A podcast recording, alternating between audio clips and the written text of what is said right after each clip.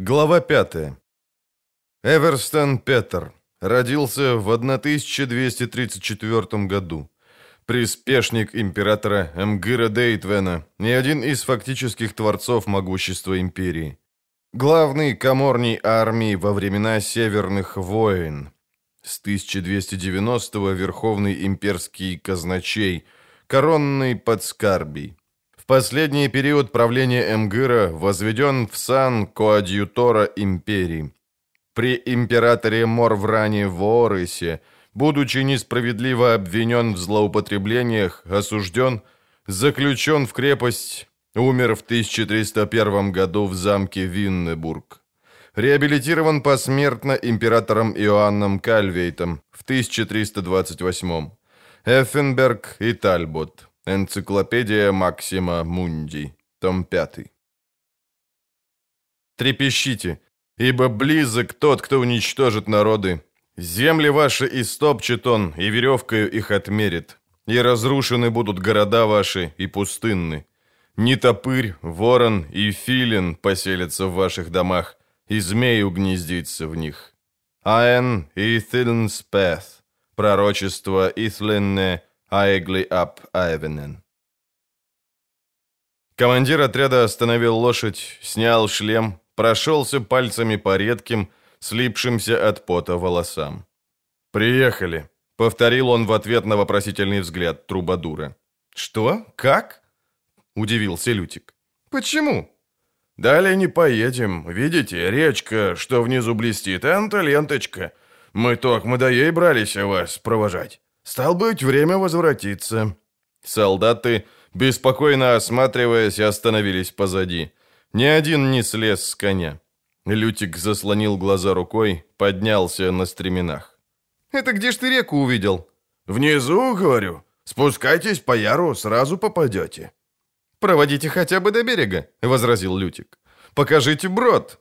«Ну да, было б чего указывать. С мая ни капли. «Жарище вонно! Вот она вода, стал быть, и опала. Замелела ленточка-то. В каждом месте конь перейдет». «Я показывал вашему начальнику письмо от короля», — насупившись, сказал Трубадур. «Он ознакомился, и я собственными ушами слышал, как он велел вам проводить меня до самого Брокелона. А вы хотите бросить меня здесь, в этой чащобе? А если я заблужусь?» «Не заблудите», Угрюмо буркнул подъехавший к ним солдат, который до сих пор молчал. «Не успеете заблудить-то. Сперва-то вас духобабья стрела отыщет». «Ну и трусоваты же вы», — съязвил Лютик.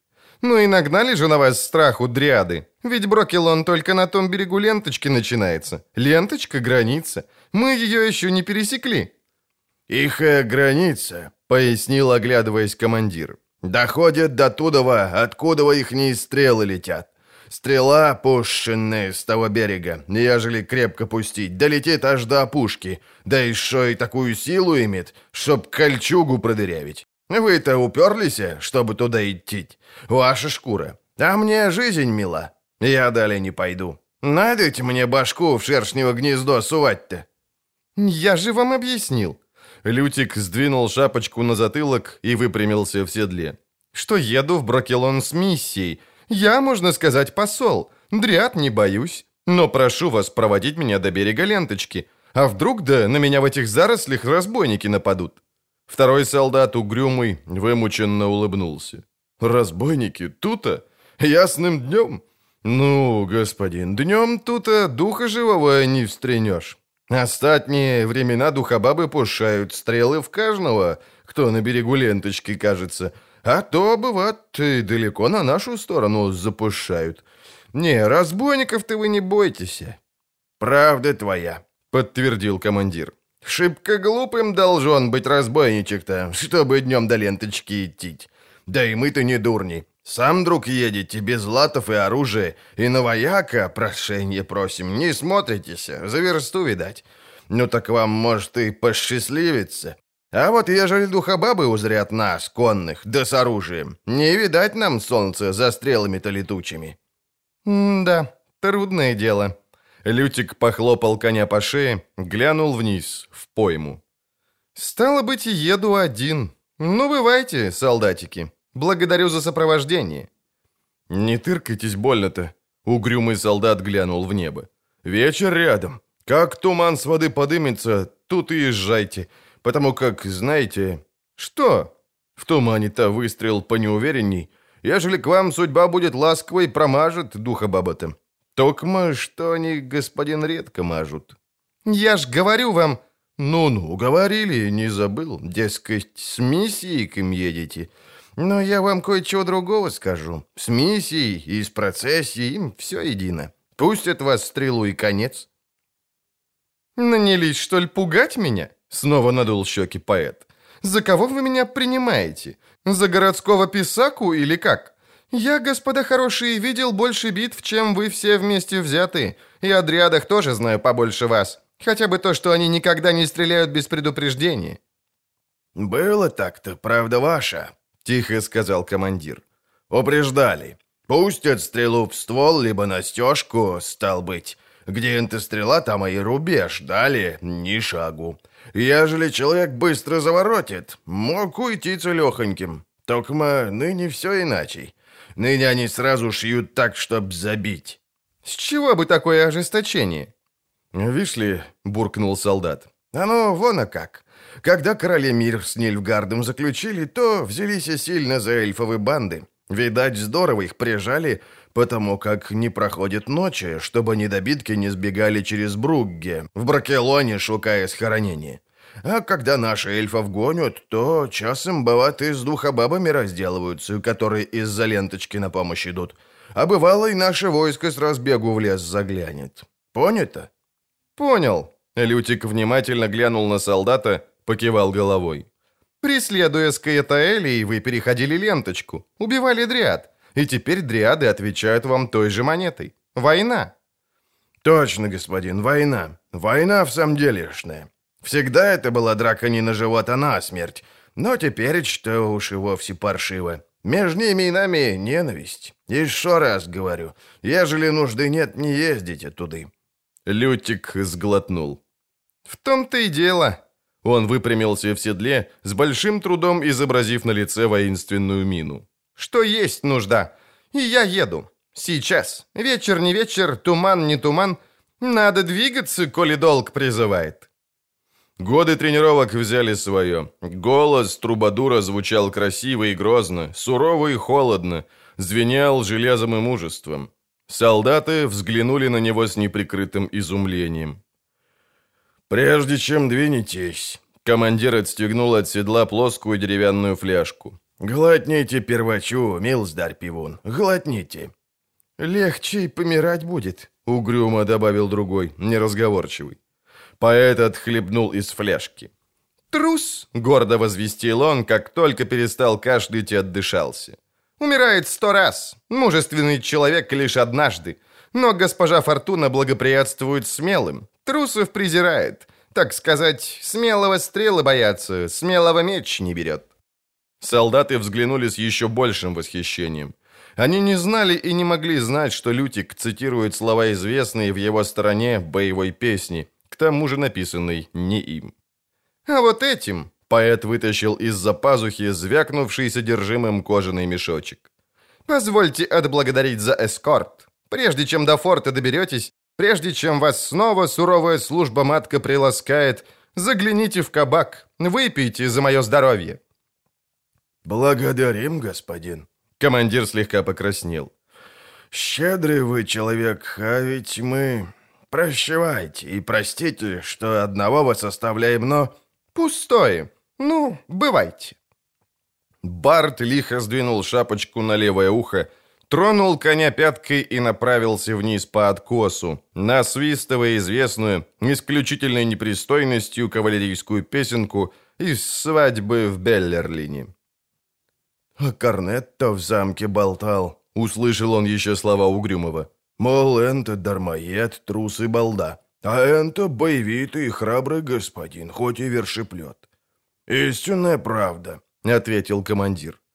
«Трусом ты его не назовешь, ничего не скажешь. Даже глазом не моргнул, это точно. Да и шо и свищет, слышь? Ха -ха.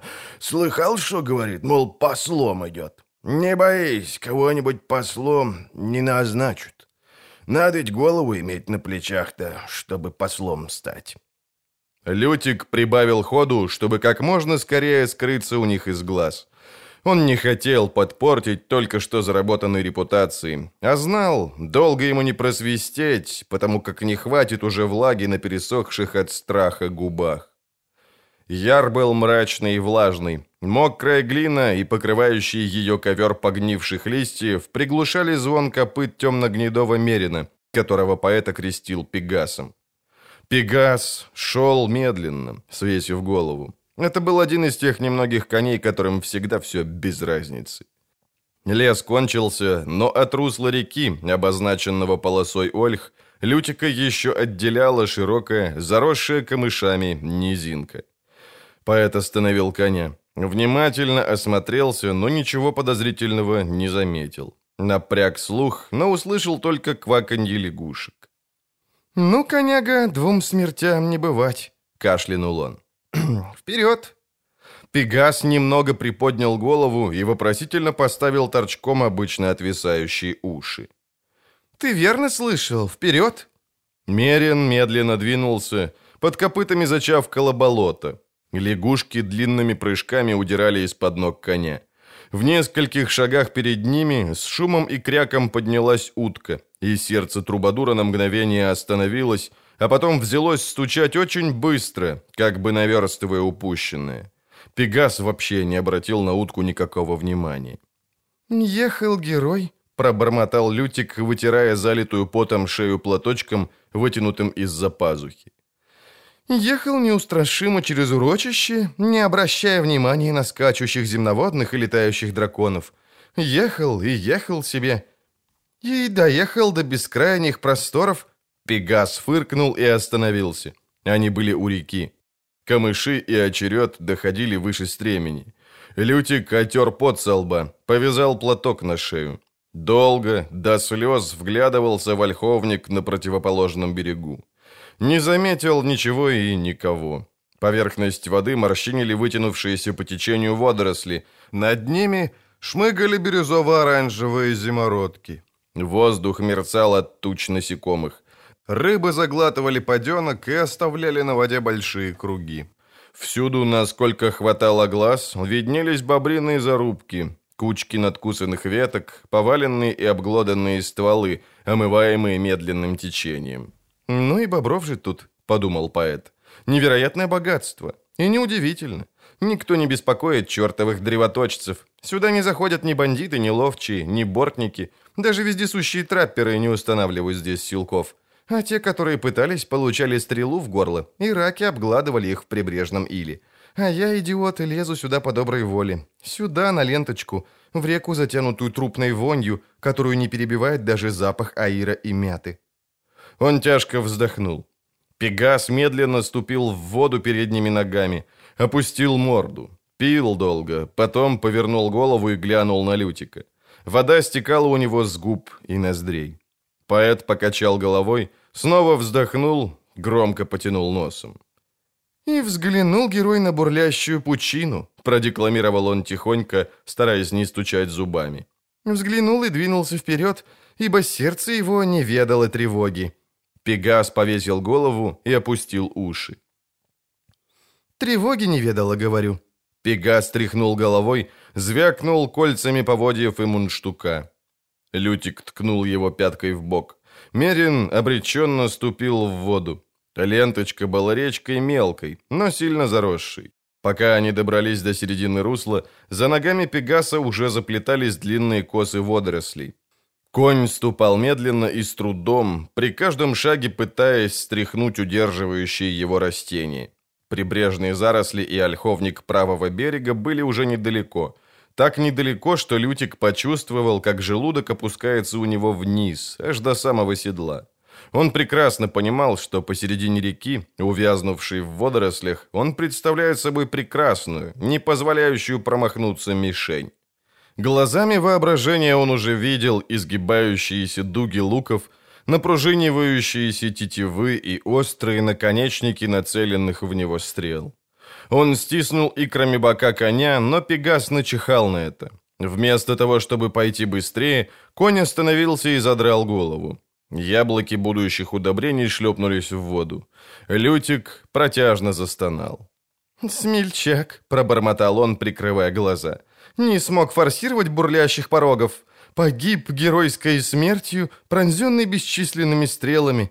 Навечно поглотила его темно-синяя топь. Взяли в свои объятия водоросли, зеленые, как нефриты. Пропал по нему след всякий. Оставалось только конское говно, уносимое стремниной к далекому синему морю.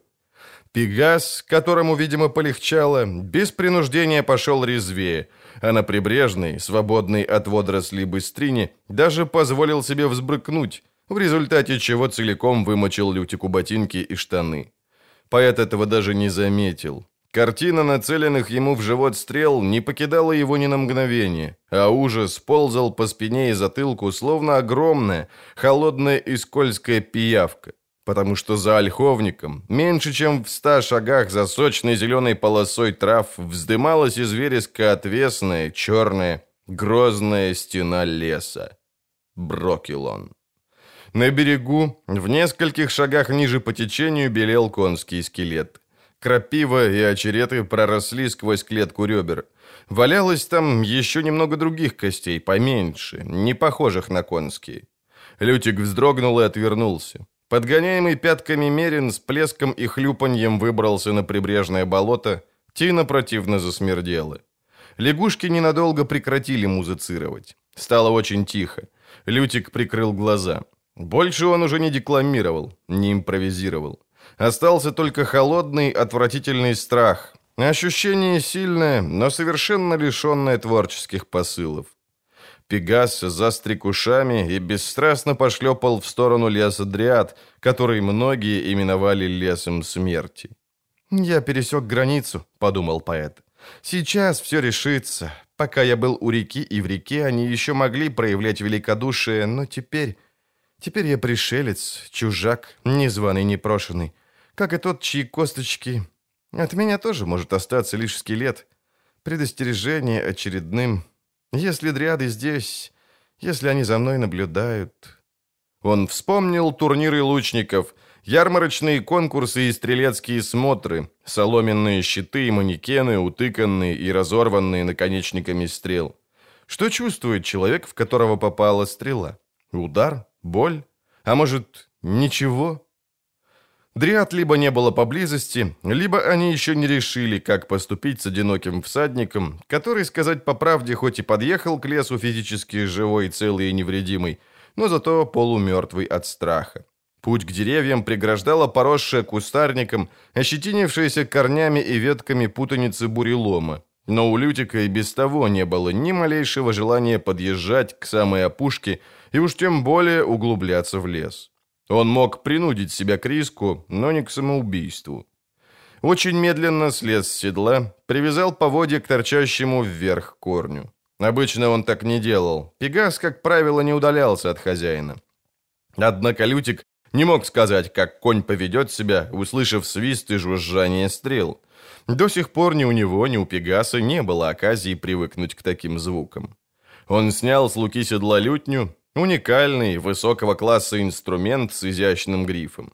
«Презент от эльфки», — подумал он, поглаживая инкрустированное дерево. «Может случиться, что он вернется к старшему народу. Разве что дриады положат его рядом с моим трупом». Невдалеке лежало древнее, поваленное ветром дерево. Поэт присел на ствол, опер лютню о колено, облизнул губы, вытер вспотевшие ладони о штаны. Солнце клонилось к закату. Над ленточкой вздымался туман, серо-белым покрывалом затягивая луга. Становилось прохладнее. Покурлыкали и улетели журавли, осталось лишь кваканье лягушек. Лютик ударил по струнам. Раз, другой, третий. Покрутил колки, настроил инструмент и начал играть. А потом запел. vente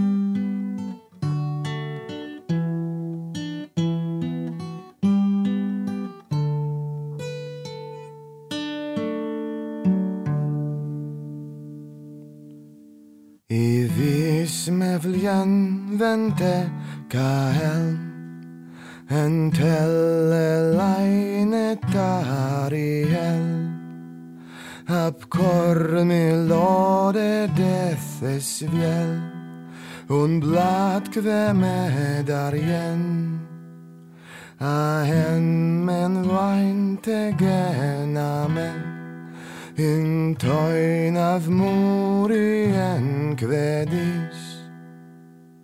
Солнце скрылось за лесом. В тени гигантских деревьев Брокелона сразу же стало сумрачно. Le sien lam fenneren själ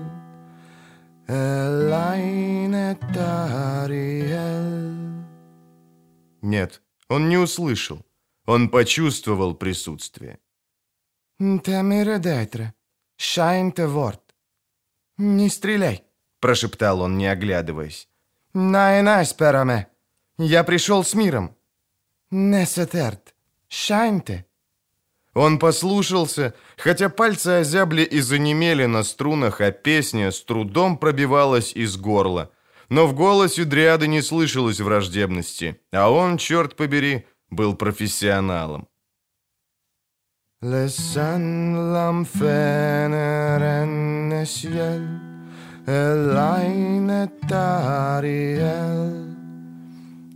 Epkoren tette vjellegven und blatkve дарьен.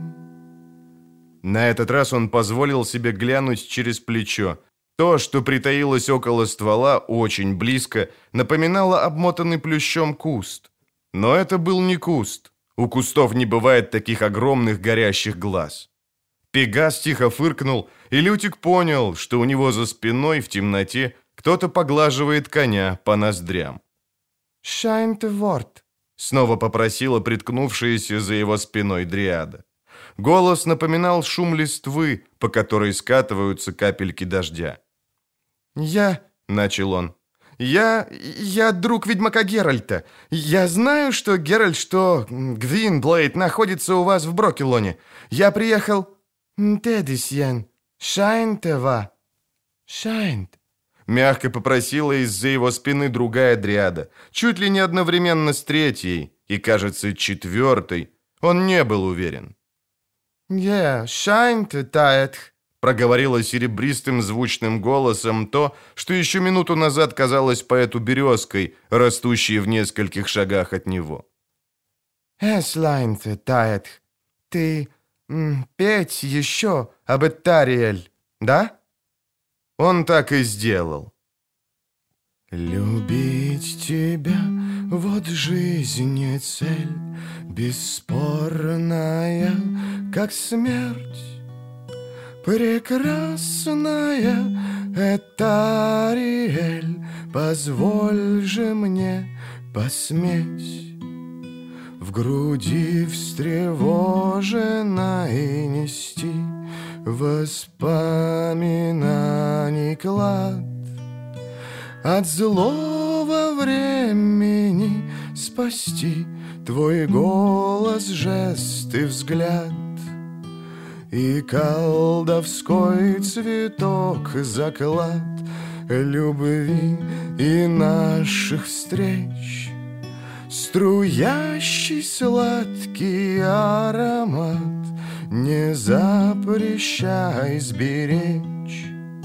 На нем крупинки серебра, Поблескиванье роз. Мне тайно чудится игра И откровенность слез. На этот раз он услышал шаги. «Лютик». «Геральт!» «Да, можешь больше не шуметь».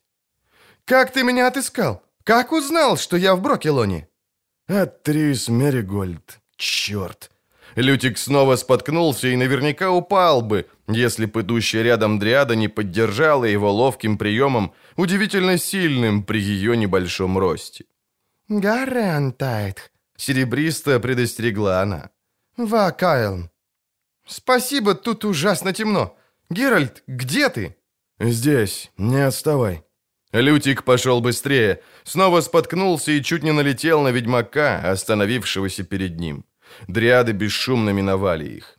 «Ну и мрак. Далеко еще?» «Нет, сейчас будем в лагере. Кто, кроме Трис, знает, что я прячусь здесь? Ты кому-нибудь проболтался?» «Пришлось сказать королю Вензлову. Необходим был пропуск через Бругге. Такие времена, что и не говори.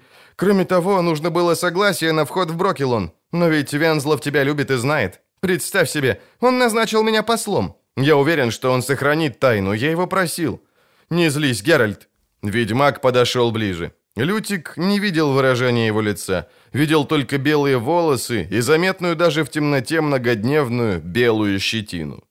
«Я не злюсь», — Геральт положил руку Барду на плечо, и тому показалось, что холодный до того голос ведьмака немного изменился. «Я рад, что ты приехал, курицын сын». «Холодно тут», — вздрогнул Лютик, потрескивая ветками, на которых они сидели. «Может, костер разжечь?» «И не думай», — буркнул ведьмак. «Забыл, где находишься». «Они до такой степени...» — Трубадур пугливо осмотрелся. «Никакого огня, да?» «Деревья ненавидят огонь. Они тоже». «Черт подери, так и сидеть в холоде. И в темноте? Руку вытянешь, собственных пальцев не видно». «А ты не вытягивай». Лютик вздохнул, сутулился, потер локти. Было слышно, как сидящий рядом ведьмак переламывает пальцами тоненькие прутики. В темноте неожиданно мигнул зеленый огонек. Вначале слабый и нечеткий, он быстро сделался ярче. Затем загорелись новые, сразу во многих местах. Они двигались и танцевали, будто светлячки или болотные огни. Лес вдруг ожил мерцанием теней. Лютик стал различать силуэты окружающих их дриад. Одна приблизилась, поставил рядом с ними что-то похожее на подожженный клубок растений. Поэт осторожно протянул руку. Поднес ладонь. Зеленый шар был совершенно холодным. «Что это, Геральт?» «Гнилушка и разновидность мха, который растет только здесь, в Брокелоне. Они одни знают, как надо все это сплести, чтобы светило. Спасибо, Фаува». Дриада не ответила, но и не ушла. Присела рядом. Ее лоб перехватывал венок, длинные волосы спадали на плечи. В слабом свете волосы казались зелеными, а может и верно были такими. Лютик знал, что волосы у дриад порой бывают удивительного цвета.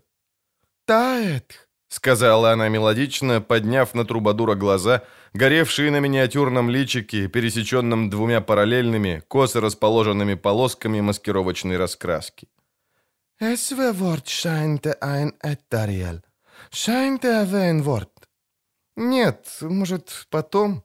Мягко ответил он, старательно подбирая слова старшей речи. Дриада вздохнула, наклонилась, нежно погладила гриф, лежащий рядом лютни, пружинисто встала. Лютик смотрел, как она уходит в лес, к другим, тени которых тихо покачивались в неярком свете зеленых фонариков. «Как думаешь, я ее не обидела?» — спросил он тихо. Они разговаривают на своем диалекте, а я не знаю вежливых форм. Проверь, не торчит ли у тебя нож в животе». В голосе ведьмака не было ни издевки, ни улыбки. Дриады реагируют на обиду тем, что всаживают нож в живот. Не бойся, Лютик, похоже, они готовы простить тебе много больше, чем языковые ошибки. Концерт, который ты дал на опушке, явно пришелся им по вкусу. Теперь ты для них Арт Таэтх, великий бард. Они ожидают продолжения цветка Эттериэли. Ты знаешь продолжение? Ведь баллада-то не твоя. Перевод мой. Я немного обогатил эльфью мелодию, не заметил? Нет. Так я и думал. К счастью, дриады лучше разбираются в искусстве. Где-то я вычитал, что они невероятно музыкальны. Вот я и разработал свой хитрый план, за который, кстати, ты меня еще не похвалил. «Хвалю», — сказал ведьмак, немного помолчав. «Действительно, ловко было задумано. Да и счастье тебе тоже подвалило, как всегда. Их луки бьют точно в цель за 200 шагов. Обычно дриады не ждут, пока кто-нибудь перейдет на их берег и начнет петь. Они очень восприимчивы к неприятным запахам. А после того, как течение ленточки унесет труп, у них в лесу не воняет. «Ну-ну», — сглотнув, откашлялся поэт.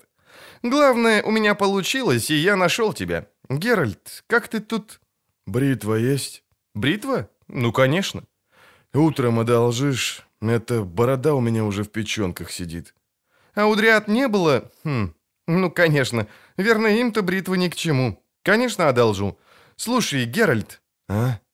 У меня с собой нет ничего съестного. Как ты думаешь, Ард Таэт, великий бард, может в гостях у дряд рассчитывать на ужин? Они не ужинают. Никогда. А стражницы на границе Брокелона и не завтракают. Придется тебе поститься до обеда. Я уже привык.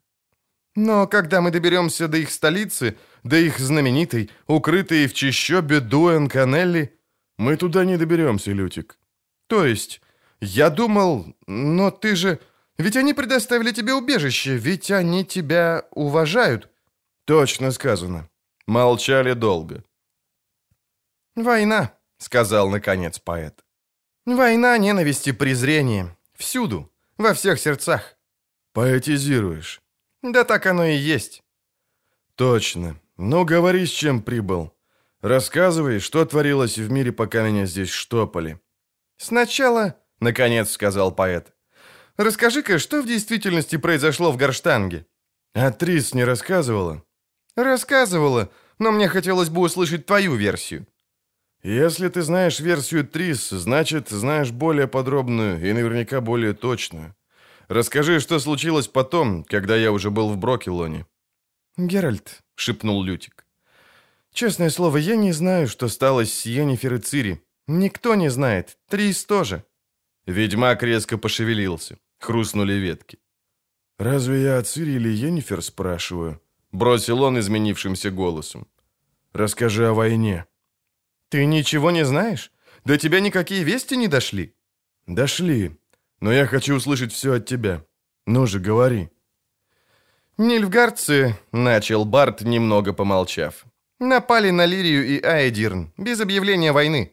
Поводом якобы стало нападение войск Демовенды на какой-то пограничный форт вдоль Ангрии во время сборища чародеев на Танедди.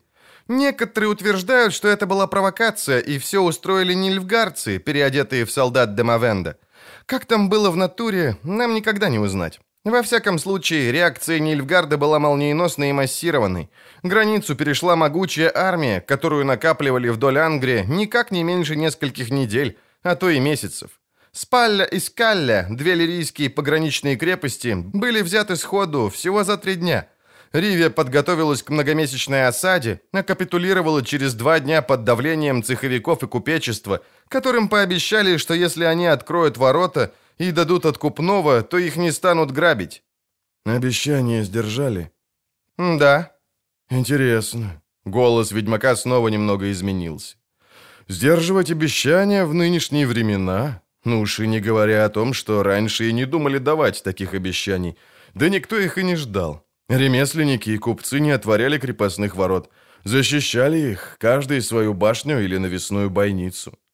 «У денег нет родины, Геральт. Купцам без разницы, под чьим правлением деньгу зашибать. А Нильфгардскому палатину без разницы, из кого он будет выколачивать налоги и подати. Мертвые купцы денег не куют и налогов не платят. Дальше. После капитуляции Ривии армии Нильфгарда быстро пошли на север, почти не встречая сопротивления. Войска Демовенда и Мевы отступили, не сумев организоваться для решительной битвы. Нильфгардцы дошли до Альдерсберга. Чтобы не допустить блокады крепости, Демовент и Мева решили принять бой. Позиция их армии оставляла желать лучшего. Черт, если б было больше света, я бы тебе начертил. Не черти. И сокращайся. Кто победил? «Слышали, господа?» Один из регистрантов, задыхающийся и потный, пробился сквозь группу, окружающую стол. «Прибыл гонец с поля боя! Победа наша! Бой выигран! Победа! Наш, наш сегодня день! Побили мы врага! Разбили на голову!» «Тише!» — поморщился Эверстен. «Голова раскалывается от ваших воплей. Да слышали мы, слышали! Побили мы врага! Наш сегодня день! Наше поле и наша победа! Тоже мне сенсация!» Коморники и регистранты удивленно уставились на начальника. «Вы не радуетесь, милздарь коморный?» «Радуюсь, но умею делать это тихо и без надрыва». Регистранты молча переглянулись. «Хм, «Щенки», — подумал Эверстон. «Возбужденные сопляки. Впрочем, Им я не удивляюсь, но извольте, там наверху даже Менна Коегорн и Эллен Трах, да что там, даже седобородый генерал Брайбан верещат, прыгают от радости и дубасят друг друга по спинам. Виктория, победа, наш день. А чей он должен быть? Королевство Айдирн и Лирия вместе сумели мобилизовать 3000 конных и 10 тысяч пехоты, из которых одна пятая в первые же дни наступления была отрезана и блокирована в фортах и крепостях. Часть оставшейся армии им пришлось вывести из боя для защиты флангов, которым угрожали глубокие рейды нашей легкой кавалерии и диверсионные уколы отрядов скайтейлей. Оставшиеся 5 или 6 тысяч, из них не больше 1200 рыцарей – приняли бой на полях под Альдесбергом. Кое Горн бросил на них 13-тысячную армию, в том числе 10 тысяч хоругвей латников, цвет нильфгардского рыцарства. А теперь радуется, вопит, колотит маршальским жезлом поляшки и требует пива. Виктория, победа. Тоже мне сенсация. Решительным движением он смел в кучу и собрал покрывающие стол карты и записи. Поднял голову, осмотрелся, потом резко сказал. «Слушайте мои распоряжения». Подчиненные замерли в ожидании. Каждый из вас слушал вчерашнее выступление фельдмаршала Гоя перед хорунжами и офицерами. Посему обращаю ваше внимание, милостивые государи, на то, что все, что маршал говорил военным, нас не касается. У вас будут другие задания и другие распоряжения. Мои». Эверстен задумался, потер лоб. «Мир хижинам, война крепостям. — сказал вчера командир Каегорн. «Вам известен такой принцип. Этому вас учили в военной академии. Принцип этот действовал до сегодняшнего дня. С завтрашнего вы должны его забыть. С завтрашнего дня вы обязаны руководствоваться другим принципом, который отныне станет девизом нашей войны. Девиз этот и мой приказ таковы. Война всему живому. Война всему, что горит. Вы должны оставлять за собой выжженную землю. С завтрашнего дня мы переносим войну за пределы той линии, за которую отойдем после подписания мирного договора. Мы отойдем, но там, за линией, должна остаться выжженная земля. Королевства Аэдирн и Лирия должны быть превращены в пепел. Вспомните Содден. Сегодня пришел час возмездия. Так сказал фельдмаршал. Эверстен громко откашлялся. «А теперь мой приказ. Прежде чем войска оставят за собой выжженную землю, мы должны вытянуть из этой земли и из этой страны все, что удастся. Все, что может приумножить богатство нашей Родины. Ты, Авдегаст, займешься погрузкой и вывозом уже собранных и складированных плодов земли. То, что еще на полях и чего не уничтожат героические рыцари Коя Горна, следует собрать. У меня мало людей, Милздарь Каморный. А пленные зачем? Гоните их на работу. Мардер и ты, забыл, как тебя кличут. Гильвет! Эван Гильвет, Милздарь Коморный. Займитесь живым инвентарем. Собрать в стада, согнать в предназначенные пункты на карантин. Остерегаться ящура и других болезней. Больную либо подозрительную скотину забить, трупы сжечь. Остальное гнать на юг назначенными путями. Ясно? Так точно. Теперь специальные задания, подумал Эверстон, приглядываясь к подчиненным. Кому их поручить? Все младенцы, молоко на губах не обсохло. Почти ничего в жизни не видели, не испытали. Эх, мне бы сейчас тех старых, бывалых коморников и регистрантов. Войны, войны, постоянные войны. Солдаты гибнут во множестве и часто. Но и коморники, с учетом соотношения, тоже не намного реже. Но среди воинов не заметен урон, потому что армия постоянно пополняется, ибо каждый хочет быть воином. А кто хочет быть коморником или регистрантом? Кто, вернувшись на вопрос сына, что он делал на войне, захочет ответить, как корцем измерял зерно, пересчитывал вонючие кожи и взвешивал воск, как вел по разъезженным, покрытым воловьими лепешками дорогам колонну заполненных трофеями телег, погонял мычащие и блеющие стада, глотая пыль, вонь и мух. Специальное задание. Плавильня в Гулете с огромными печами, плавильня Гальме и большая кузня в Эйсинлаане. Три тысячи пудов готовой продукции. Литейные мастерские и шерстяные мануфактуры в Альдерсберге. Солодовни, винокурни, ткацкие и красильные мастерские в Венгерберге. Демонтировать и вывести. Так приказал император Эмгыр, белое пламя, пляшущее на курганах врагов. Двумя словами – демонтировать и вывести Эверстен. Приказ есть приказ. Прииски и их добычу, монеты, драгоценности, произведения искусства. Но этим займусь я сам. Лично.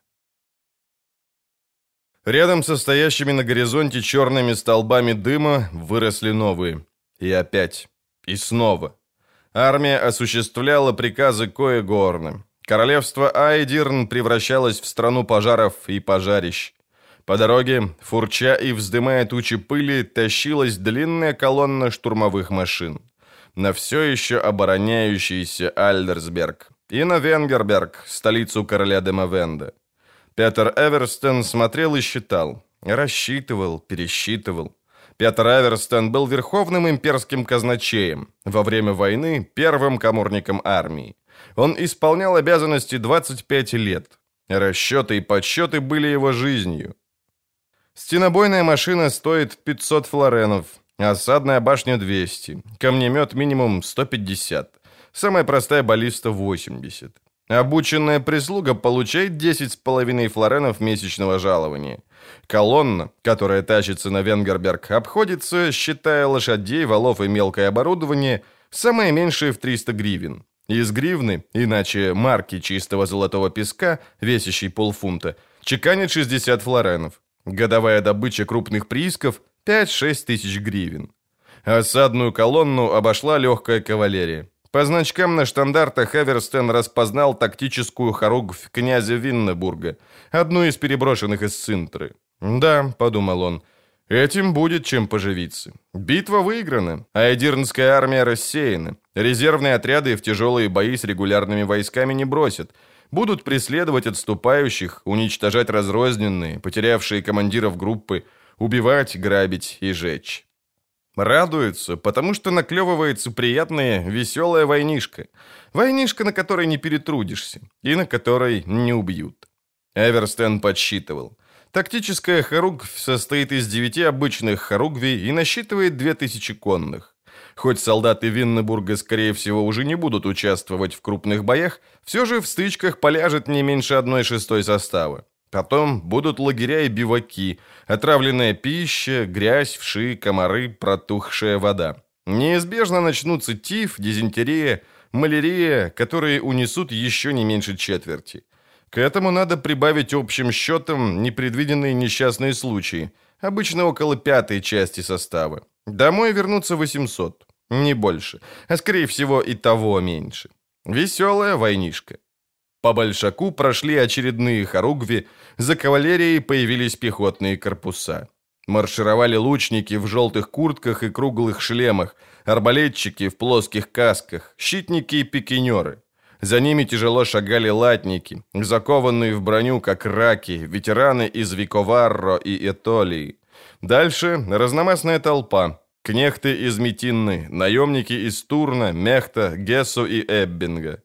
Несмотря на жару, подразделения двигались в меру бодро. Вздымаемая солдатскими ботинками пыль клубилась над дорогой. Грохотали барабаны, развивались штандарты, покачивались и блестели наконечники пик, копий, алибард и гизарм. Солдаты шли в меру резво и весело. Маршировала армия победителей. Непобежденная армия. Дальше, парни, вперед, в бой, на Венгерберг. Прикончить врага, отомстить за Содден, повоевать на славу, набить мешки добычи и домой, домой. Эверстон глядел и подсчитывал.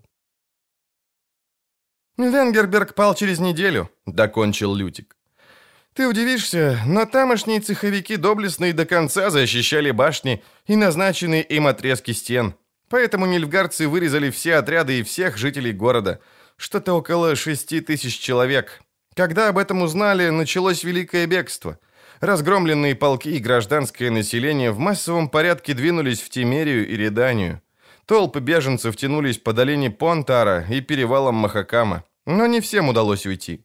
Конные разъезды нильфгарцев следовали за ними, отрезали дорогу к бегству. Знаешь, что им было нужно? Нет, «Я в этом не разбираюсь. Я не знаток воин, Лютик». «Пленники, рабы. Нильфгардцы хотели захватить в неволю как можно больше людей. Для Нильфгарда это самая дешевая рабочая сила. Поэтому они так активно преследовали беглецов. Это была хорошо организованная гигантская охота. Ведь армия бежала, а уходящих людей никто не защищал. Никто? Почти никто. «Не успеем», — закашлялся Вилли, оглядываясь. «Не успеем уйти. Дьявольщина, граница уже так близко. Так близко!» Райла привстала в стременах, глянула на большак, извивающийся меж покрытых лесом взгорий. Дорога, сколько хватало глаз, была усеяна брошенным имуществом, трупами лошадей, сдвинутыми на обочины телегами и колясками. Сзади, из-за лесов, вздымались в небо черные столбы дымов. Был слышен приближающийся гул, нарастающие звуки боя. «Приканчивают арьергард!» Вилли сотер с лица сажу и пот. «Слышишь, Райла? Они нагнали арьергард и вырезают всех до одного. Нам не успеть!» «Теперь мы арьергард», — сухо сказала наемница. «Теперь наша очередь». Виллис побледнел. Кто-то из прислушивавшихся солдат громко вздохнул. Райла дернула поводья, развернула тяжело хрипящего, с трудом поднимающего голову коня. «В любом случае убежать не успеем», — сказала она спокойно. «Кони вот-вот падут. Прежде чем мы доберемся до перевала, они догонят нас и зарубят». «Бросим все и скроемся в лесу», — сказал Виллис, не глядя на нее. «По одному, каждый за себя. Может, удастся выжить». Райла не ответила. Глазами и движением головы указала на перевал, на дорогу, на последние группки длинной колонны беженцев, тянущихся к границе. Виллис понял. Грязно выругался, соскочил с седла, покачнулся, оперся на меч. «Спяшится!» — хрипло крикнул он солдатам. «Перекрыть большак, чем только можно! Ну, чего уставились? Двум смертям не бывать! Мы армия, мы арьергард! Мы должны остановить преследователей, задержать, хоть ненадолго!» Он умолк. «Если мы ненадолго задержим преследователей, люди успеют перейти в Тимерию, на ту сторону гор», — докончила Райла, тоже слезая с коня. «Там женщины и дети. Ну что таращитесь? Это наше ремесло. За это нам платят. Забыли?» Солдаты переглянулись. Несколько мгновений Райла думала, что они все-таки сбегут, поднимут мокрых, измученных коней на последний невероятный рывок, погонят их вслед за колонной беженцев к спасительному перевалу. Она ошиблась. Она плохо их знала. Солдаты перевернули на дорогу воз, быстро возвели баррикаду, кустарную, невысокую, совершенно недостаточную. Долго ждать не пришлось. В ущелье, спотыкаясь, храпя, разбрасывая хлопья пены, влетели два коня. Наездник был только на одном. «Блайс!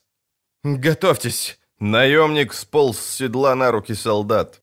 «Готовьтесь, мать вашу! Они совсем близко!» Конь захрапел, сделал несколько танцевальных движений, упал назад, тяжело рухнул на бок, дернулся, вытянул шею, протяжно заржал. «Райла!» — прохрипел Блайс, отводя глаза. «Дайте, дайте мне что-нибудь, я потерял меч!» Воительница, глядя на упирающиеся в небо дымы пожаров, указала головой на топор, лежащий у перевернутого воза. Блайс схватил оружие, покачнулся. Левая штанина пропиталась кровью. «Что с остальными, Блайс?» «Вырезали», — простонал наемник. «Всех! Весь отряд, Райла. Это не нильфы, это белки. Нас догоняли эльфы. Скаятаэли идут первыми, перед нильфгарцами». Один из солдат душераздирающе крикнул. Второй тяжело опустился на землю, закрыв лицо руками. Виллис выругался, подтянул ремни полулат. «По местам!» — крикнула Райла. «За баррикаду! Им нас живыми не взять, обещаю!» Виллис сплюнул, быстро сорвал с наплечника трехцветную, черно-красно-золотую кокарду специальных войск короля Демевенда, кинул ее в заросли. Райла, разглаживая и очищая от грязи и пыли свою кокарду, криво усмехнулась. «Не знаю, поможет ли это тебе, Велис, не знаю». «Ты обещала, Райла». «Обещала, и обещание выполню. По местам, парни! Арбалеты и луки к бою!» Да, долго ждать не пришлось.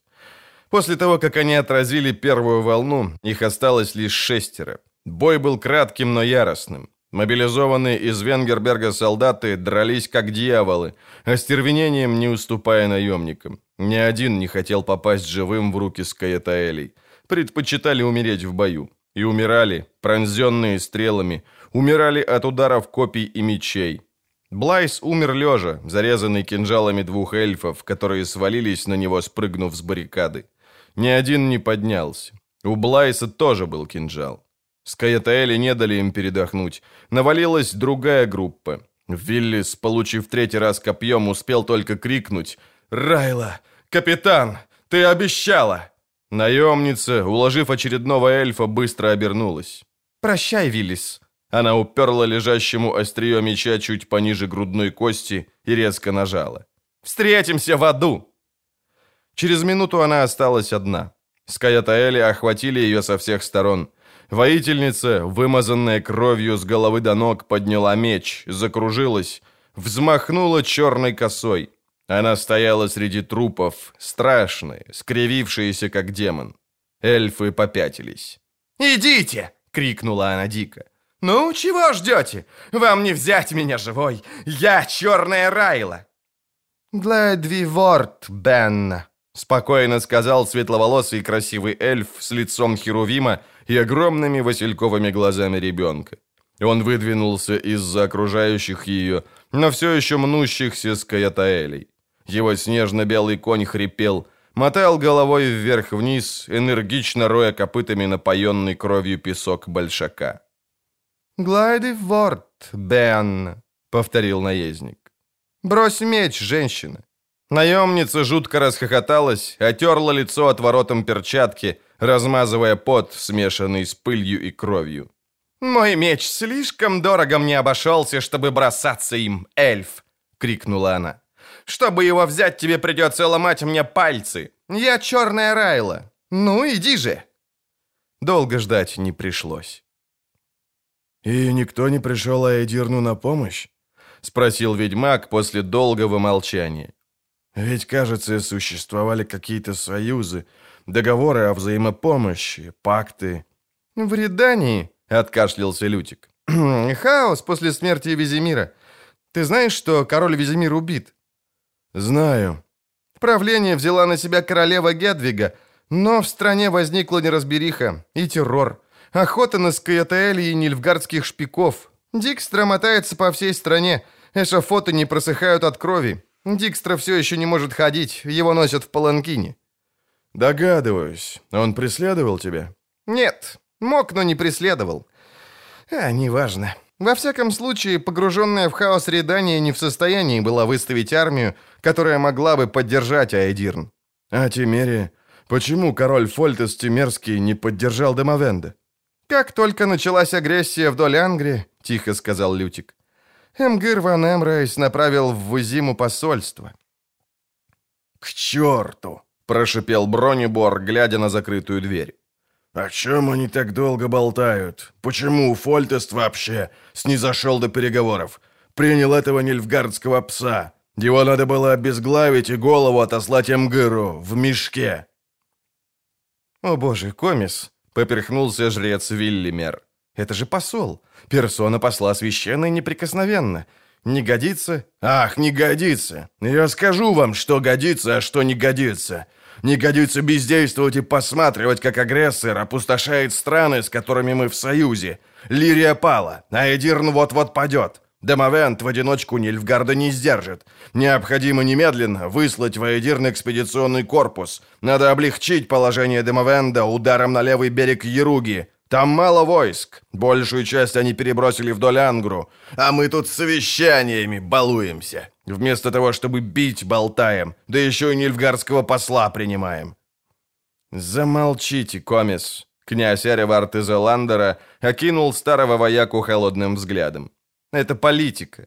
Надо учиться видеть немного дальше конских ноздрей своего копья. Посла надобно выслушать. Император Эмгыр выслал его к нам не без причины. «Ясно, не без причины», — проворчал Бронебор. «Эмгыр сейчас громит Айдирн и знает, что если мы вступим, а с нами и Редани, и Каэдвен, то мы разобьем его, выкинем за Долянгру в Эббинг. Знает, что если мы ударим на Цинтру, то угодим ему в незащищенный живот, заставим драться на два фронта. Он этого боится, поэтому пытается напугать нас, чтобы мы не вступали в войну. Именно с таким заданием сюда приехал нильфгардский посол». «Стало быть, надлежит выслушать посла», — повторил князь, «и принять решение, соответствующее интересам нашего королевства. Демовент безрассудно спровоцировал Нильфгард и теперь пожинает плоды, а я вовсе не тороплюсь помирать за Венгерберг. То, что творится в Эйдирне, не наши проблемы». «Не наши? Да что вы, сто тысяч чертей плетете? То, что нильфгардцы уже в Лирии и Айдирне, на правом берегу Яруги, что нас отделяет от них только лишь Махакам, вы называете не нашими проблемами? Надо не иметь ни крупицы разума, чтобы...» «Прекратите», — остановил Виллимер. «Ни слова больше. Король идет». Двери зала отворились. Члены Королевского совета встали, отодвигая стулья. Многие стулья пустовали. Командующие наемными войсками и большинство командиров были при подразделениях в долине Понтара, в Махакаме и у Юруги. Пустовали также стулья, обычно занятые чародеями. Чародеи. «Да», — подумал жрец Виллимер, — «местам, которые занимают здесь, при королевском дворе в Вызиме чародеи, долго оставаться незанятыми. Как знать, не навсегда ли?» Король Фольтест быстро пересек залу, остановился у трона, но не сел, только наклонился, оперся руками о сиденье. Он был очень бледен. «Венгерберг осажден», — тихо произнес король Тимерий. «И падет с минуты на минуту. Нильфгард безостановочно идет на север. Окруженные полки еще бьются, но это уже ничего не изменит. Айдирн потерян. Король Демовент бежал в Реданию. Судьба королевы Мэвы неизвестна». Совет молчал. «На нашу восточную границу, то есть на устье долины Понтара, — Нильфгарцы выйдут через несколько дней», — продолжал Фольтест так же тихо. «Хагга, последняя крепость Айдирна, долго не продержится. А Хагга — это уже наша восточная граница. И на нашей южной границе произошло нечто очень скверное. Король Эрвил из Вердена присягнул на верность императору Эмгыру, открыл ворота и сдал крепости в устье Еруги. В Насторге, Розроге и Бодроге — которые должны были защищать наш фланг. Теперь размещены нильфгардские гарнизоны. Совет молчал. Благодаря этому, продолжал Фольтест, Эрвилл сохранил королевский титул, но его сюзереном стал Эмгир. Так что формально Верден все еще королевство, но практически он Нильфгардская провинция. Вы понимаете, что это означает? Ситуация изменилась на обратную. Верденские крепости в устье Еруги в руках Нильфгарда.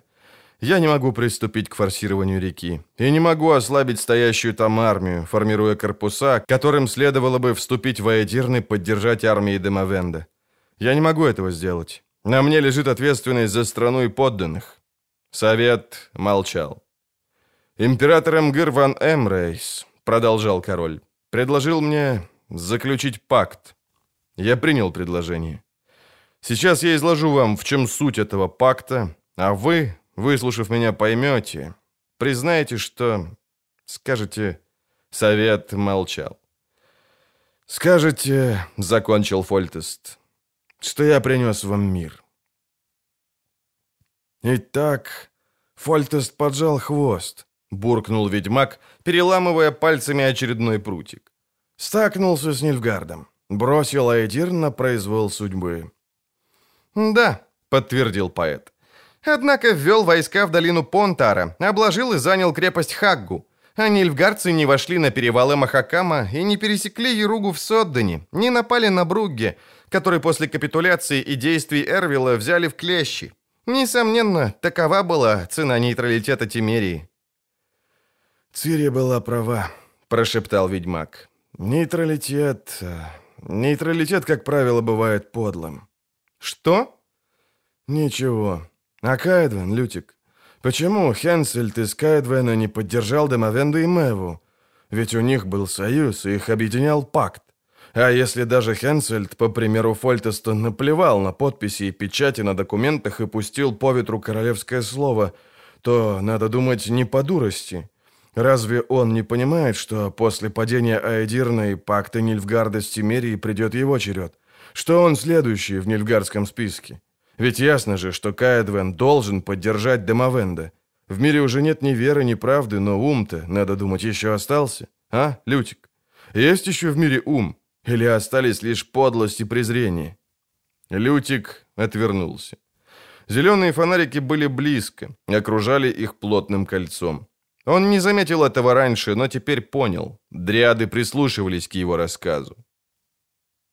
«Молчишь», — сказал Геральт. «Значит, Цири была права. Значит, Кадрингер был прав. Значит, все были правы. Только один я, наивный, анахроничный глупый ведьмак, был неправ.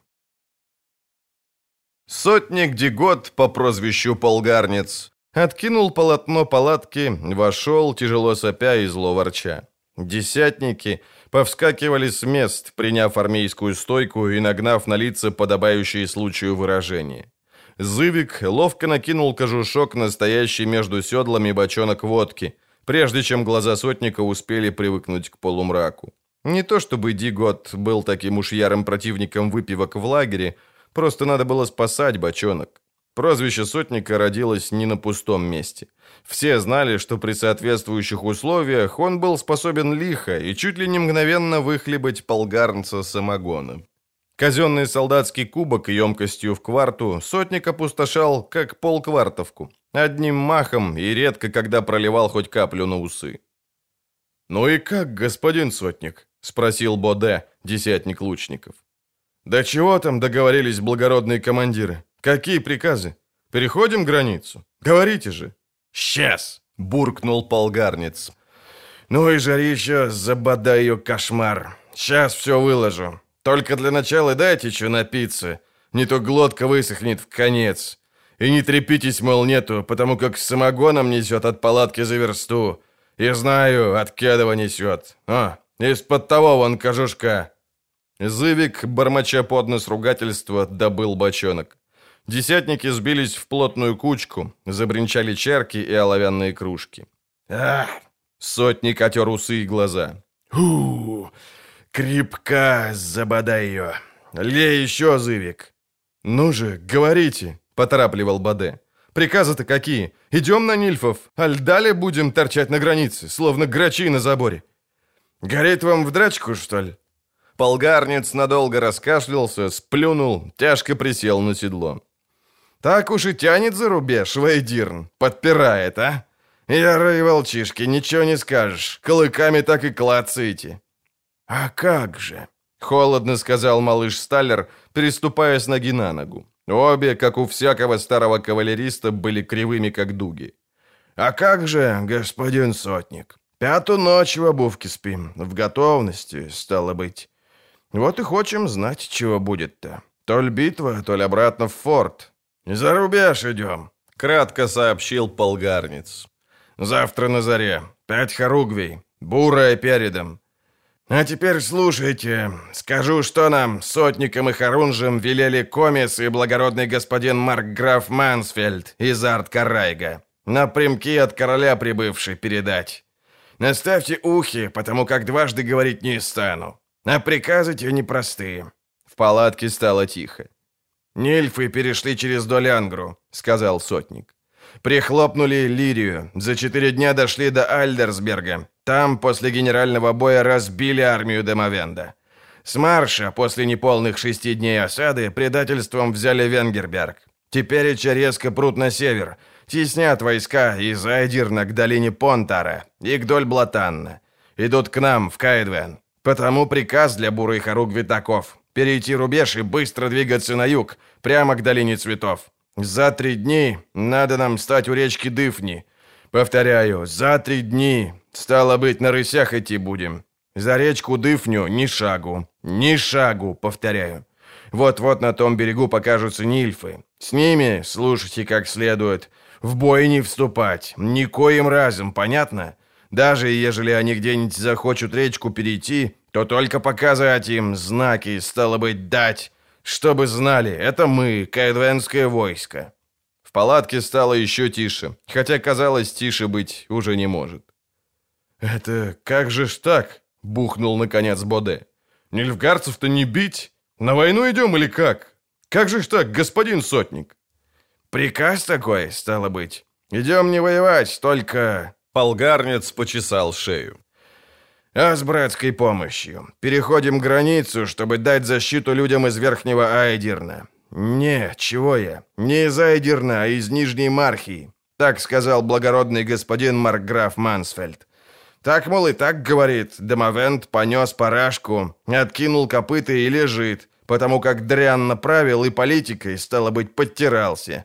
Значит, с ним уже конец, и со всем Эйдирном тоже. Наш король Домовенду много грошей одолжил. Пришел час возвернуть с процентом. Не можем мы так же позволить, чтобы наши земки и братья из Нижней Мархии попали к нильфгарцам в полон. Должны мы их высвободить. Потому как это наши извечные земли. Нижние, стало быть, Мархия. Когда-то под скипетром Кайдвена земли те были. И ноне под тот скипетр возвращаются. Аж по самую речку Дыфню. Такой вот пакт заключил наш милостивый король Хенсельд с Эмгыром из Нильфгарда. Но пакт пактом, а бурая Харугвь должна у реки встать. Понятно?» Никто не ответил. Полгарниц скривился, махнул рукой. Эх, «Забодайте, комар, ни хрена вы не поняли, вижу. Да и ладно, потому как и я сам тоже. Для понимания существует король, графья, комисы и благородные господа. А мы войско. Наше дело приказы слухать. Дойти до речки Дыфни за три дни, там стать и стоять стеной. И все тут. Плесни, Зывик. Господин Сотник, робко начал Зывик. А чего будет, если айдернская армия, к примеру, сопротивляться почнет? Дорогу загородит. Ведь с оружием через ихнюю страну идем. Как тогда? «Ну да, а ежели наши земки и братья?» — язвительно подхватил Сталлер. «Те, которых мы высвободить вроде бы должны. Ежели они примутся из луков бить, каменьями кидать, а?» «Должны мы за три дни стать у Дыфни», — с нажимом сказал полгарниц. «Не пожей. Кто нас захочет задержать, тот, стало быть, неприятель. А неприятеля на мечи поднять надоть. Но внимание и смирно. Слушать приказ. Ни сел, ни халуп не полить. У людей имущество не отбирать, не грабить. Баб не трогать. Вбейте себе и солдатам в мозг. Кто тот приказ нарушит, пойдет на шибеницу. Комес десяток раз это повторил. Идем, забодайте, комар. Не с нашествием, а как бы с братской помощью. Ну, чё зубы скалишь, Сталлер? Приказ. А теперь бегом в десятки, поднять всех на ноги. Кони и снаряжение должны гореть, как в полнолуние. Перед ужином все хоругви выстроить. Сам комес будет проверять с хорунжами. Ежели за какую-нибудь десятку стыду наберуся, попомнит меня десятник, ой, попомнит.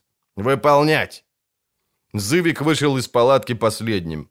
Щуря ослепшие от солнца глаза, поглядел на царящий в лагере балаган. Десятники спешили к своим подразделениям. Сотники бегали и лаялись. Корнеты, знать и пажи путались под ногами. Латники из Бонарда относились по полю, вздымая тучи пыли.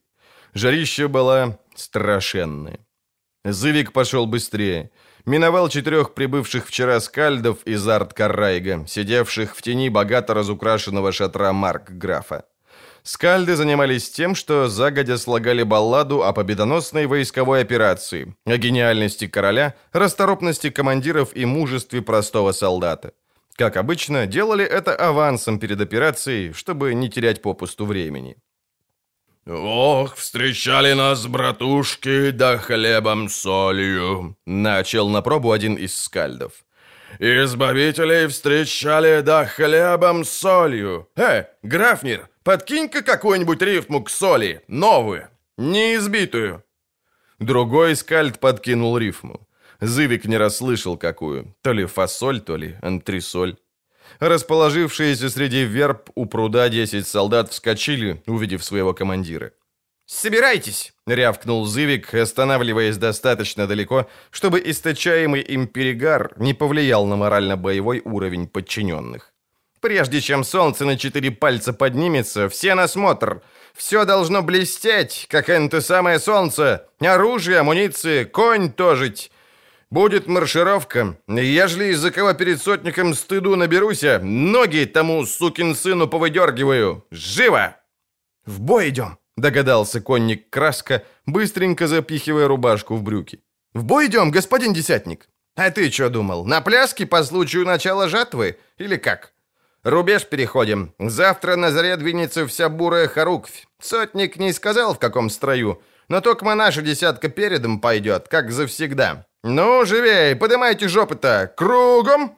«Скажу сразу, потому как опосля времени верняком не достанет. Никакая это не будет обыкновенная бойня, парни. Какую-то дурь надумали благородные, мать их так.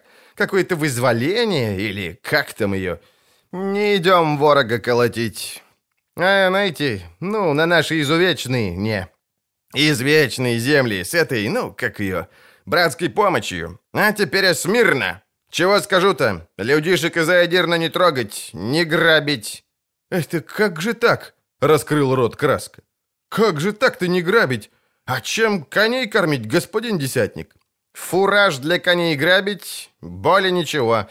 Но людишек не сечь, халуп не полить, посевов не тробить. Закрой пасть, Краска. Это тебе не вечи, это войско, мать вашу так!» Приказы слушать, иначе на шибеницу. Сказал не убивать, не палить. Баб!» Зывик осекся, задумался и докончил после минутного раздумья. «Баб трахать без шуму, и чтоб никто не видел!» «На мосту через реку Дыфню», — докончил Лютик. Они обменялись рукопожатиями. Марк граф Мансфельд и Зарт Каррайга и Менно Коегорн, главнокомандующий нильфгардскими войсками из Долянгры пожали друг другу руки над кровоточащим, догорающим королевством Айдирн, закрепляя тем самым бандитский раздел добычи, самый отвратный из жестов, какие только знала история. Геральт молчал. «Раз уж мы остановились на отвратности», немного погодя сказал он неожиданно спокойно, «то что с чародеями, Лютик? Я имею в виду тех, что из капитула и совета». «С Домовендом не остался ни один», — начал поэт. А Фольтест всех, кто ему служил, вытурил из Тимерии. Филиппа в Третогоре помогает королеве Гедвиге наводить порядок в том бардаке, который все еще царит в Редании. С ней Трис и еще трое, имен не помню. Несколько в Каэдвене. Многие сбежали в Кавир и Хэнгфорс. Предпочли нейтралитет, потому что Эстерат Тиссен и Недомир, как ты знаешь, нейтралитет сохраняли и сохраняют. Знаю. А как Вильгефордс? И те, кто при нем? Вильгефордс исчез. Предполагалось, что он вынырнет в захваченном Айдирне в качестве наместника Эмгыра, но от него ни слуху, ни духу. От него и всех его подельников, кроме... Говори, Лютик. Кроме одной чародейки, которая стала королевой. Филовандраль Аэпфидаиль молча ожидал ответа. Королева, заглядевшись в окно, тоже молчала. Окно выходило в сады, еще недавно бывшие гордостью и красой властелина Дольблатанна, наместника тирана из Венгерберга.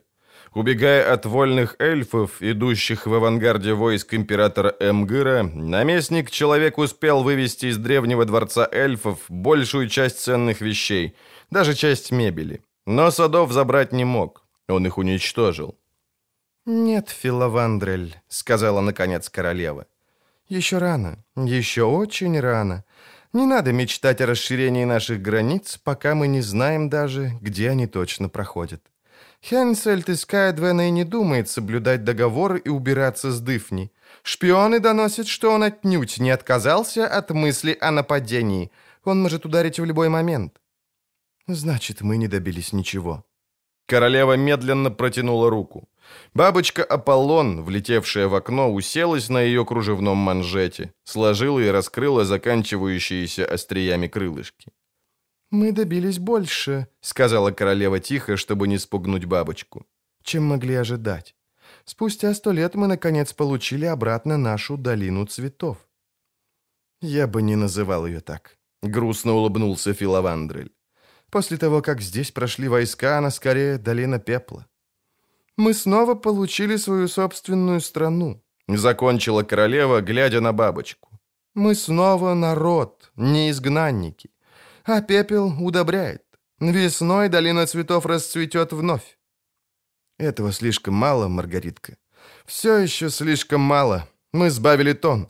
Еще недавно мы похвалялись, что столкнем людей в море, с которого они прибыли, а теперь сузили наши границы и амбиции до доль Блатанна.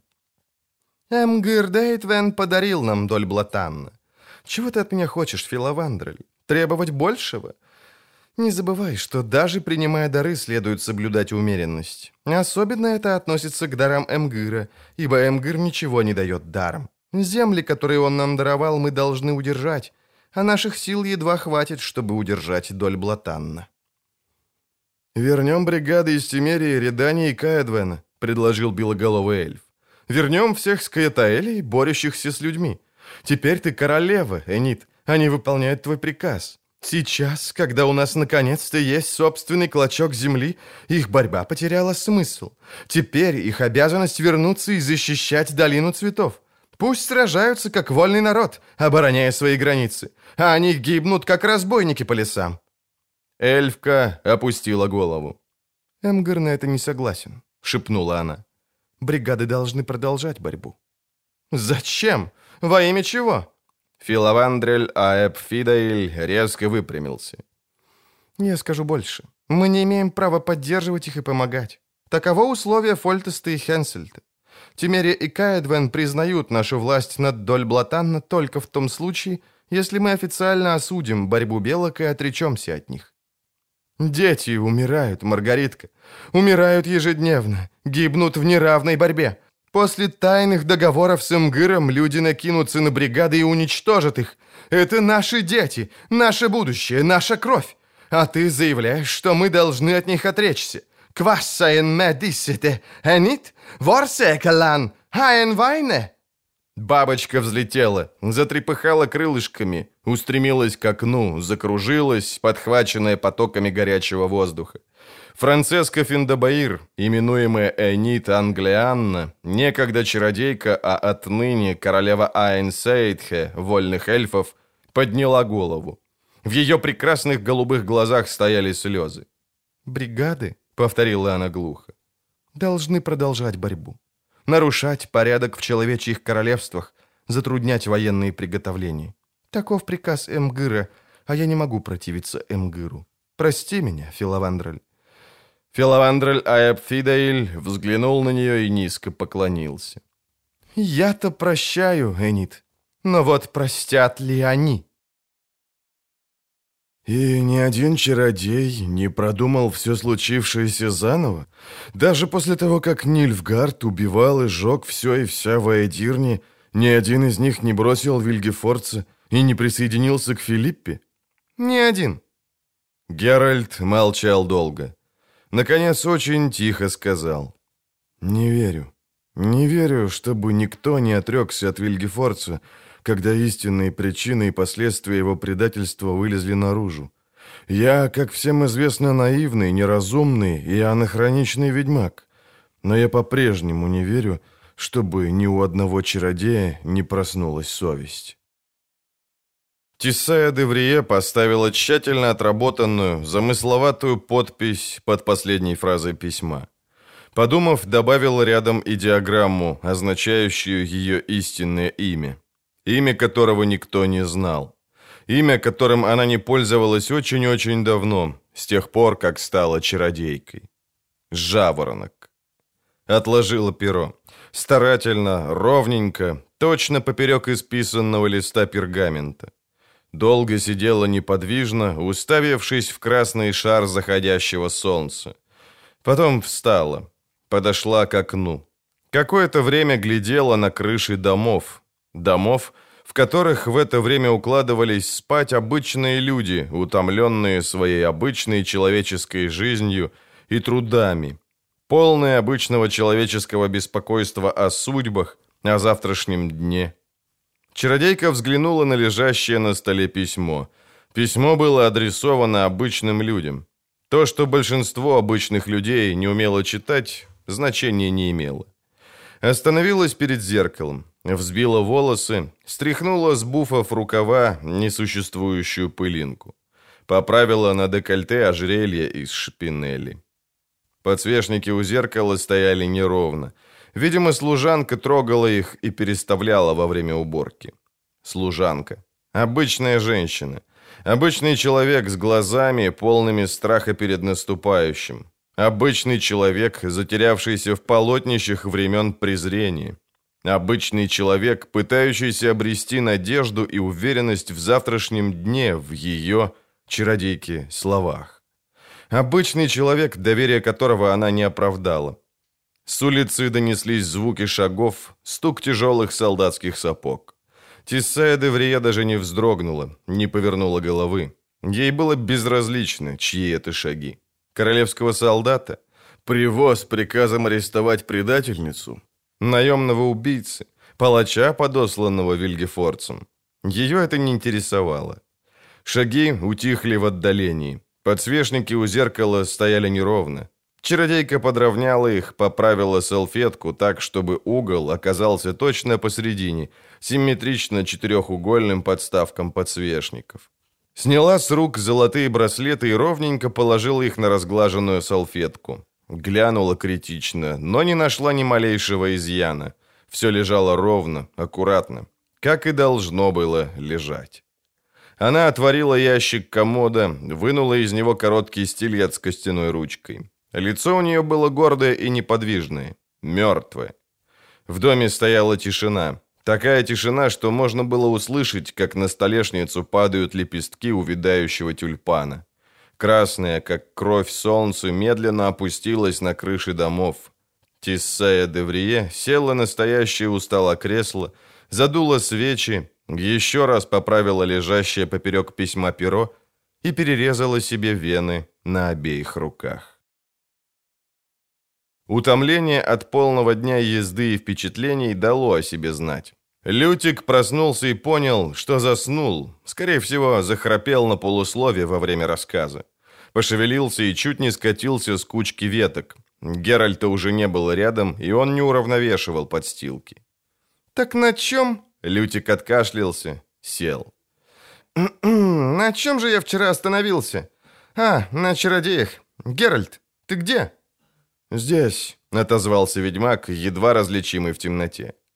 «Продолжай. Ты собирался сказать об Йеннифер». «Послушай».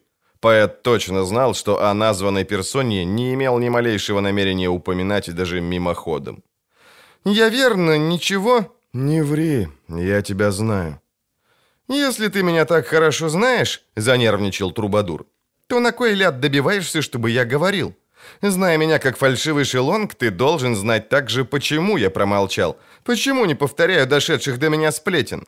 Ты должен был додуматься, что это за сплетни и почему я хочу тебя от них избавить». «Квэсвэкс?» Одна из спящих рядом дриад вскочила, разбуженная его возбужденным голосом. «Прости», — тихо сказал ведьмак. «Ты тоже. Зеленые фонарики Брокелона уже погасли, лишь немногие еще слабо тлели. «Геральт», — прервал молчание Лютик, — «ты всегда утверждал, будто стоишь в стороне, будто тебе все едино. Она могла поверить и верила, когда вместе с Вильгефорцем начала эту игру». «Довольно», — прервал Геральт. «Ни слова больше. Когда я слышу слово «игра», мне хочется кого-нибудь убить. Давай свою бритву, надо же, наконец, побриться. Сейчас? Еще темно. Для меня никогда не бывает темно. Я монстр.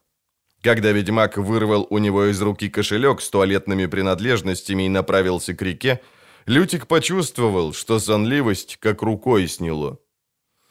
Небо уже начинало светлеть. Поэтому он отошел в лес, осторожно проходя мимо спящих, прижавшихся друг к другу дриад. Ты к этому причастен?» Он вздрогнул и обернулся. У опирающейся о ствол дриады волосы серебрились. Это было видно даже в утреннем полумраке. «Отвратительная картинка», — сказала она, скрещивая руки на груди. «Человек, который все потерял. Знаешь, Пивун, это любопытно. В свое время мне казалось, что всего потерять нельзя, что всегда что-то да остается. Всегда.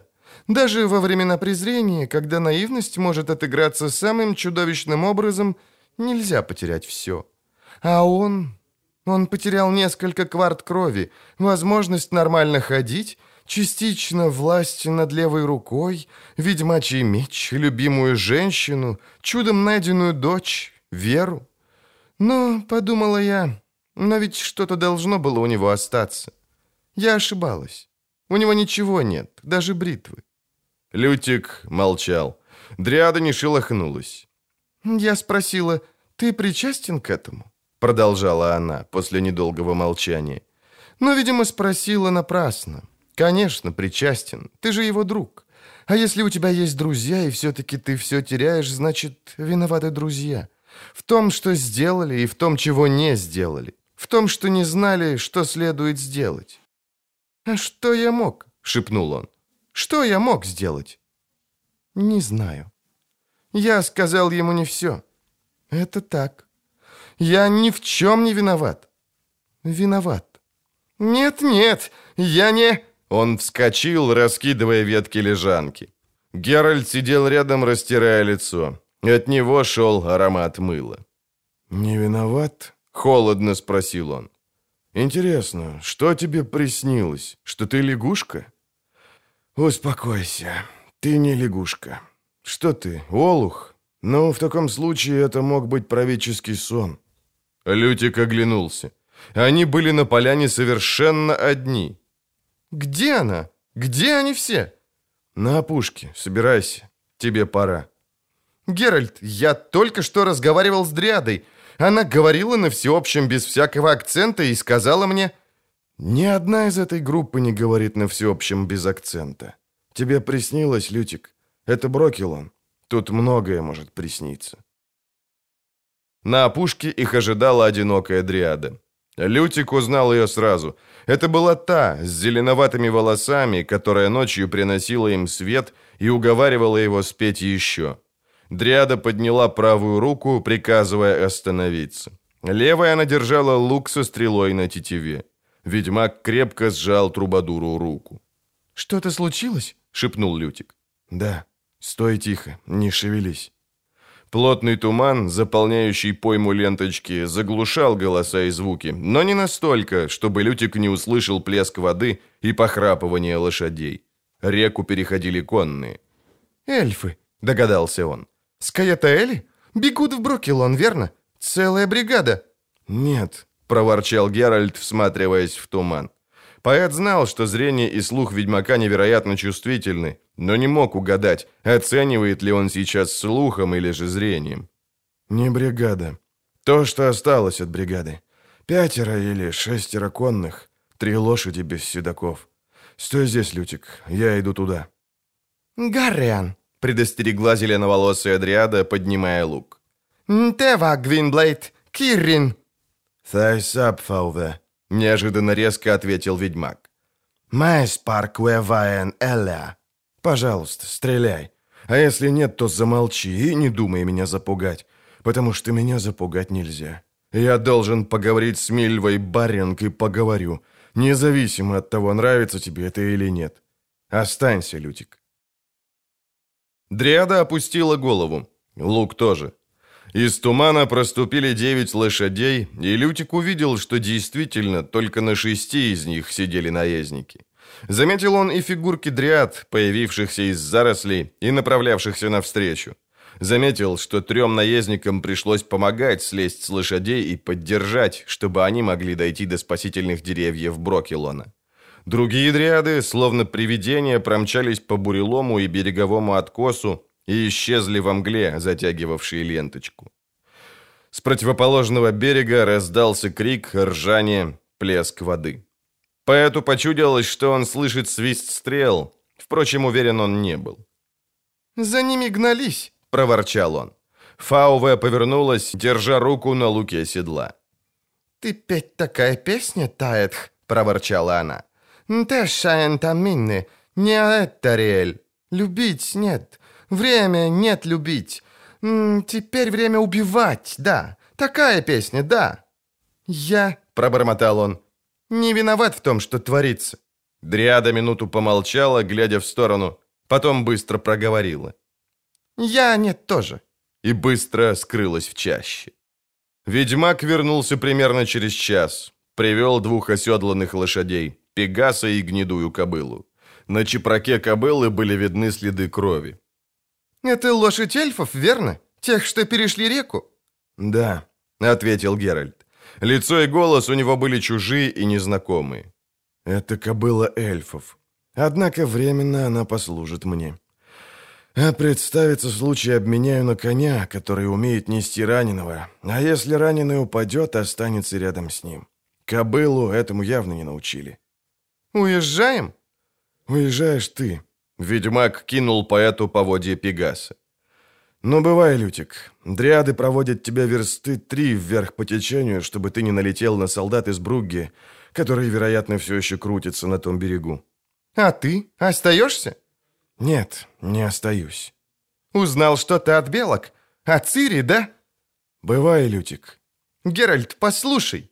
«Что мне слушать?» — крикнул ведьмак и вдруг осекся. «Ведь я ее... Я же не могу оставить ее на произвол судьбы. Она совсем одна. Ей нельзя быть одной, Лютик. Ты этого не поймешь. Никто этого не поймет, но я-то знаю.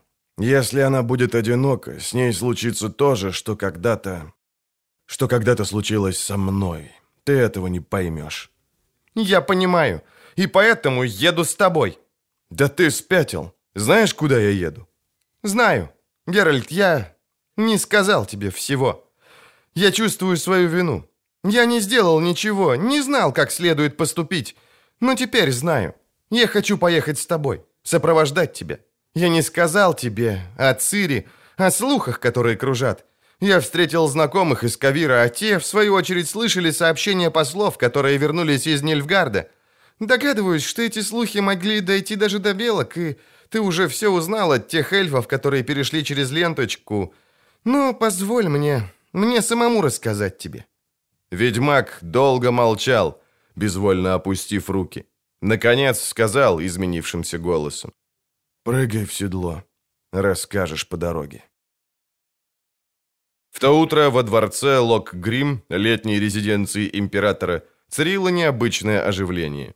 Тем более необычное, что всякие оживления, возбуждения и волнения были абсолютно не в обычаях нильфгардской знати, а проявление беспокойства либо любопытства считалось признаком незрелости.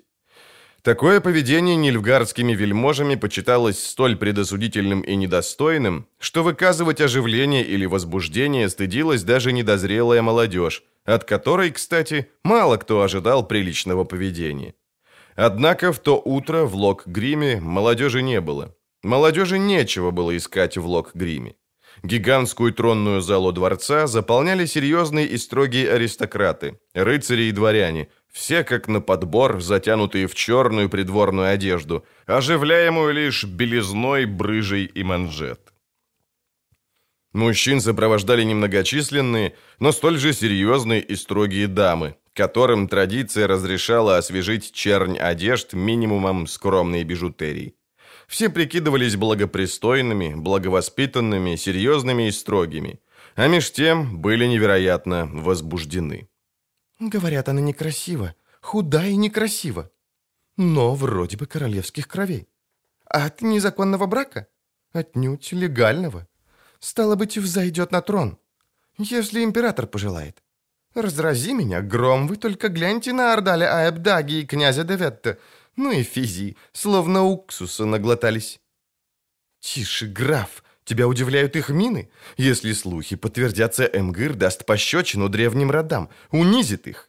Слухи не подтвердятся, император не женится на этой Найде. Он не может так поступить.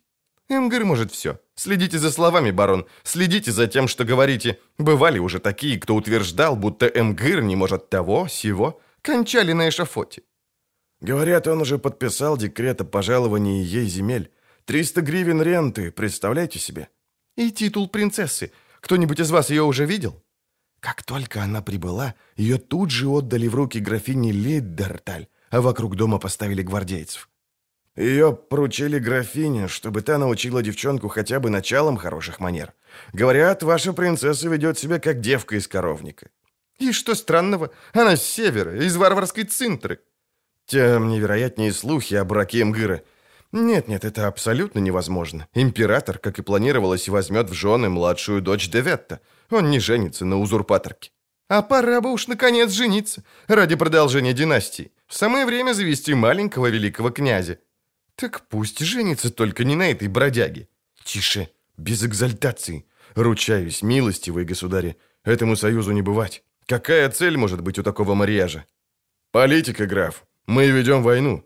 Такой союз имел бы политическое и стратегическое значение. Династия, из которой происходит принцесса, имеет законные титулы и подтвержденные ленные права на земли в долине Ярры.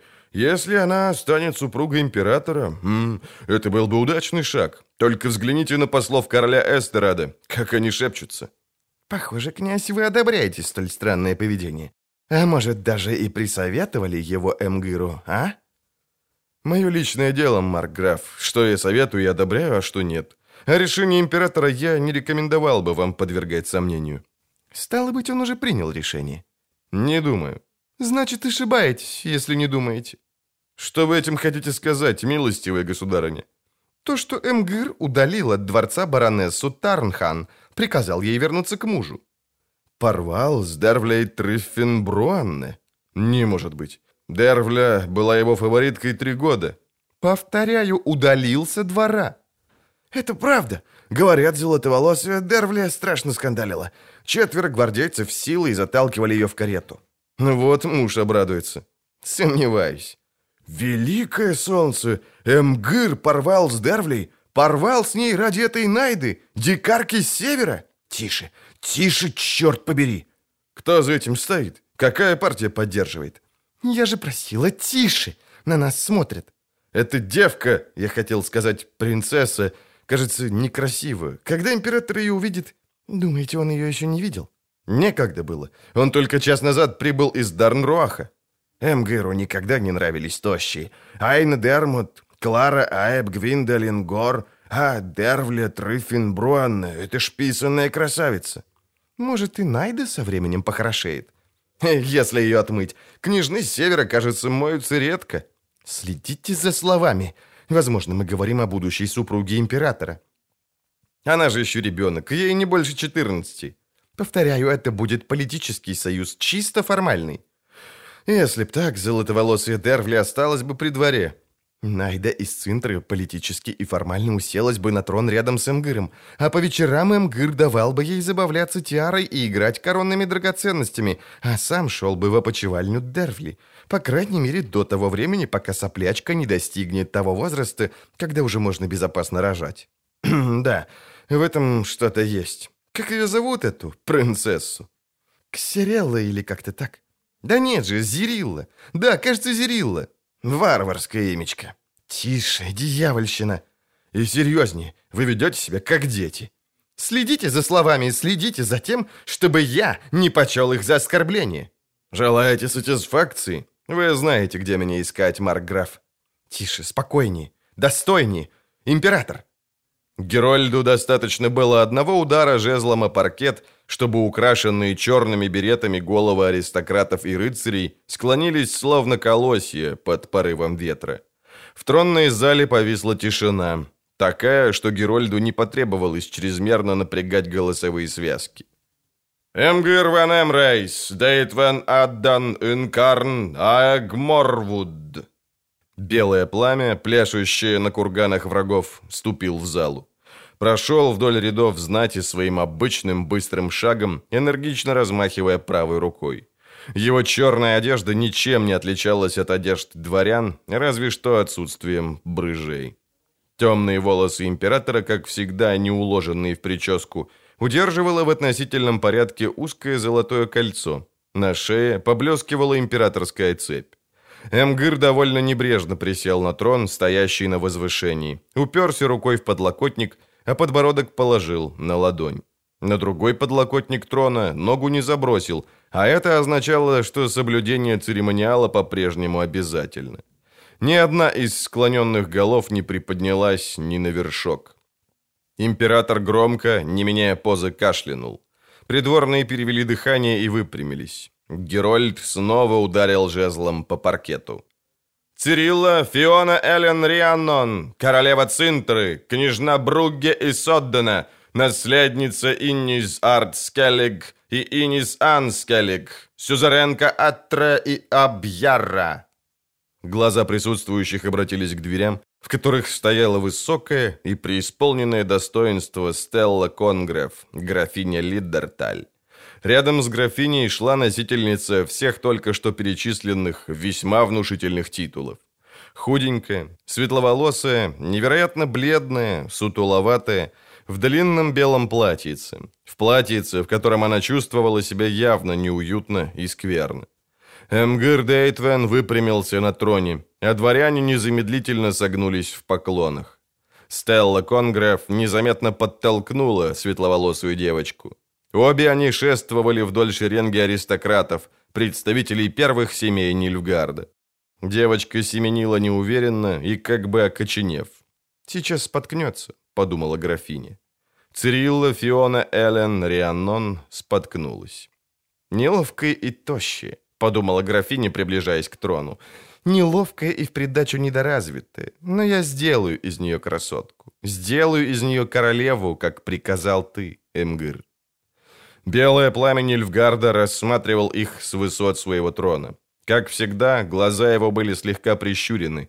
На губах блуждала едва заметная насмешливая улыбка. Королева Цинтры споткнулась снова.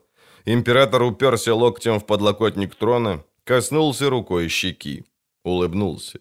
Стелла Конграф была уже достаточно близко, чтобы разгадать его улыбку, и обмерла от ужаса.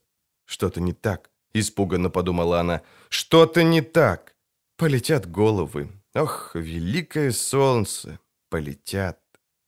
Она быстро взяла себя в руки, поклонилась, заставив сделать Книксон и девочку. Эмгир Ван Эмрейс не поднялся с трона, но слегка наклонил голову. Придворные затаили дыхание. «Королева», — проговорил Эмгир. Девочка съежилась. Император не глядел на нее. Он глядел на собравшихся в зале. «Королева», — повторил он.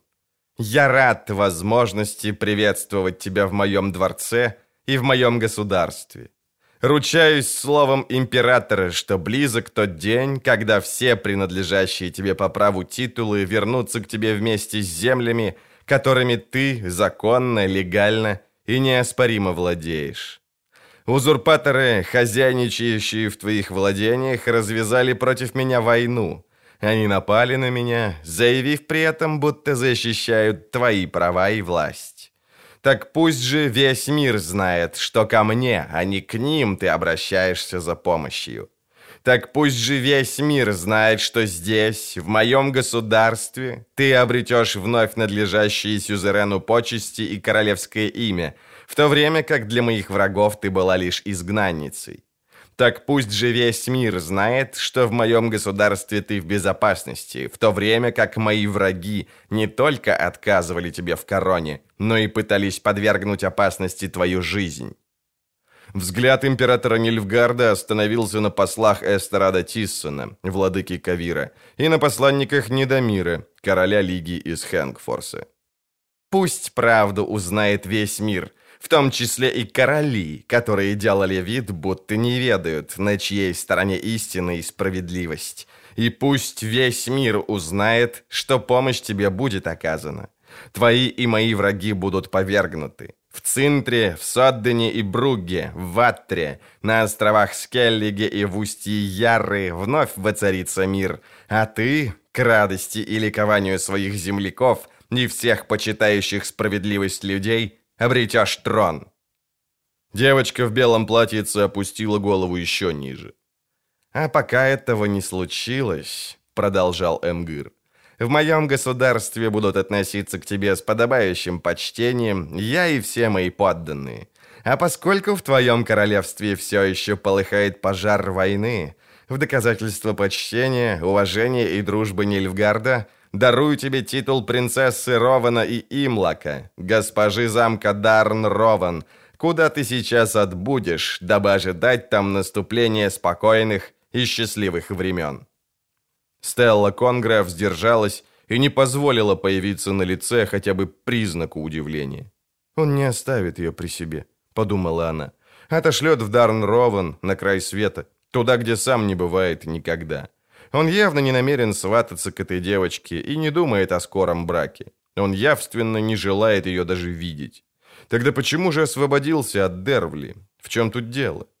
Она встрепенулась, быстро схватила принцессу за руку. Аудиенция была окончена. Когда они выходили из залы, император на них не смотрел. Придворные кланялись. Дождавшись, пока они выйдут, Эмгир Варемрейс закинул ногу на подлокотник трона. «Кайлах», — сказал он, — «ко мне». Синешаль остановился на положенном по церемониалу расстоянии, согнулся в поклоне. «Ближе», — сказал Эмгир. «Подойди ближе, Кайлах. Я буду говорить тихо, и то, что скажу, предназначено исключительно для твоих ушей». «Ваше Величество», что еще предусмотрено на сегодня? Прием верительных грамот и вручение экзекватуры послу короля Эстерада из Кавира. Быстро доложил Синешаль. Назначение наместников, префектов и палатинов в новой провинции Палатинаты. Утверждение графского титула и земельного надела. Послу вручим экзекватуру и примем его на приватной аудиенции. А остальное на завтра. Слушаюсь, Ваше Величество. Скажи Скеллену и Виконту Эйдону, чтобы сразу после аудиенции явились в библиотеку. Тайно. Ты тоже. И приведи вашего главного мага, ворожея. Как там его? Ксартисиус, ваше величество. Он живет в башне за городом. Его жилищные условия меня не интересуют. Пошлешь за ним, пусть доставят в мои покои. Тихо, без шума, секретно. Ваше величество, разумно ли, чтобы астролог... Я приказал, Кеалах. Я слушаюсь. Не прошло и трех часов, как все названные встретились в императорской библиотеке. Ватье де Ридо, Виконта Эйдона, вызов не удивил. Ватье руководил военной разведкой. Эмгыр вызывал его очень часто. Шла война. Не удивил вызов и Стефана Скеллена по прозвищу Филин, исполняющего при императоре обязанности коронера, специалиста по особым заданиям и спецслужбам. Филина никогда ничто не удивляло. А вот третий из вызванных был невероятно удивлен. Тем более, что именно к нему-то император обратился прежде всего. «Мэтр Ксартисиус, ваше императорское величество...» Мне необходимо знать местонахождение некой особы. Особы, пропавшей без вести, либо кем-то укрываемой. Возможно, она находится в узилище. Чародеи, которым я уже однажды это поручал, не оправдали надежд. Возьмешься? А на каком расстоянии находится, может находиться эта особа? Если б я знал, мне не потребовались бы ворожба и твои услуги. Прошу простить, ваше императорское величество. Икнув, пробормотал астролог. Дело в том, что большое расстояние затрудняет астромантию, практически исключает... Хм, хм. А ежели на эту особу распространяется магическая протекция, я могу попробовать, но... Короче, мэтр, мне необходимо время и компоненты для заклинаний. Если конъюнкция звезд будет удачной, то... Хм, Ваше императорское величество, то, о чем вы просите, дело очень сложное. Мне необходимо время». «Еще минута, и Амгыр велит посадить его на кол», — подумал Филин если чародей не перестанет бормотать. «Мэтр Ксертисиус», — неожиданно любезно, даже мягко прервал император. «Ты получишь все необходимое, в том числе и время, в границах разумного». «Я сделаю все, что в моих силах», — заверил астролог. «Но смогу установить лишь приблизительное расположение, то есть район или радиус». «Что?»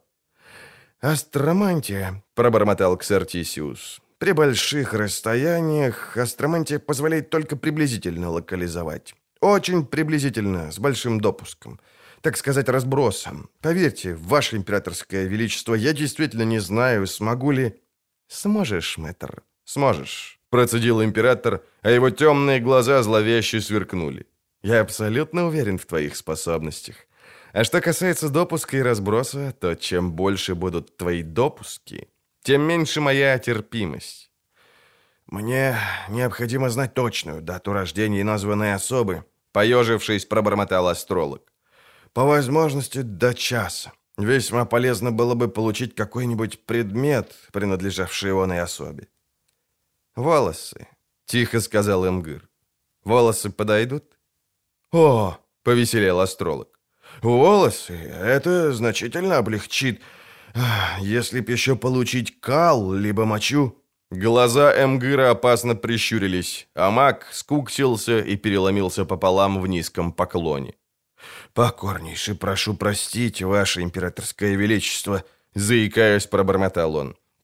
«Прошу простить, э, я понимаю, да, волос будет вполне достаточно, совершенно достаточно, а, абсолютно достаточно. Когда можно будет их получить?» «Их доставят тебе сегодня же, одновременно с датой рождения. Я тебя не задерживаю, мэтр. Отправляйся в свою башню и начинай следить за созвездиями». «Да будет с вашим императорским величеством солнце великое». «Хорошо, хорошо, можешь идти». «Теперь наша очередь», — подумал Филин. «Интересно, что нас ждет?» «Каждого», — медленно проговорил император. «Кто хоть слово пикнет о том, что сейчас будет сказано, ждет четвертование. Ватье!» «Слушаю, Ваше Величество». «Каким образом к нам попала эта принцесса? Кто этим занимался?» От крепости Настрок собрал в лоб складки начальник разведки. Ее высочество конвоировали гвардейцы под командованием... Я не об этом спрашиваю, черт подери. Как девочка оказалась в Настроге, в Вердоне? Кто доставил ее в крепость? Кто там сейчас начальником? Тот, кто прислал сообщение? Гадеврон какой-то? Гадеврон Пыткаэрн, быстро сказал Ватье Дериду.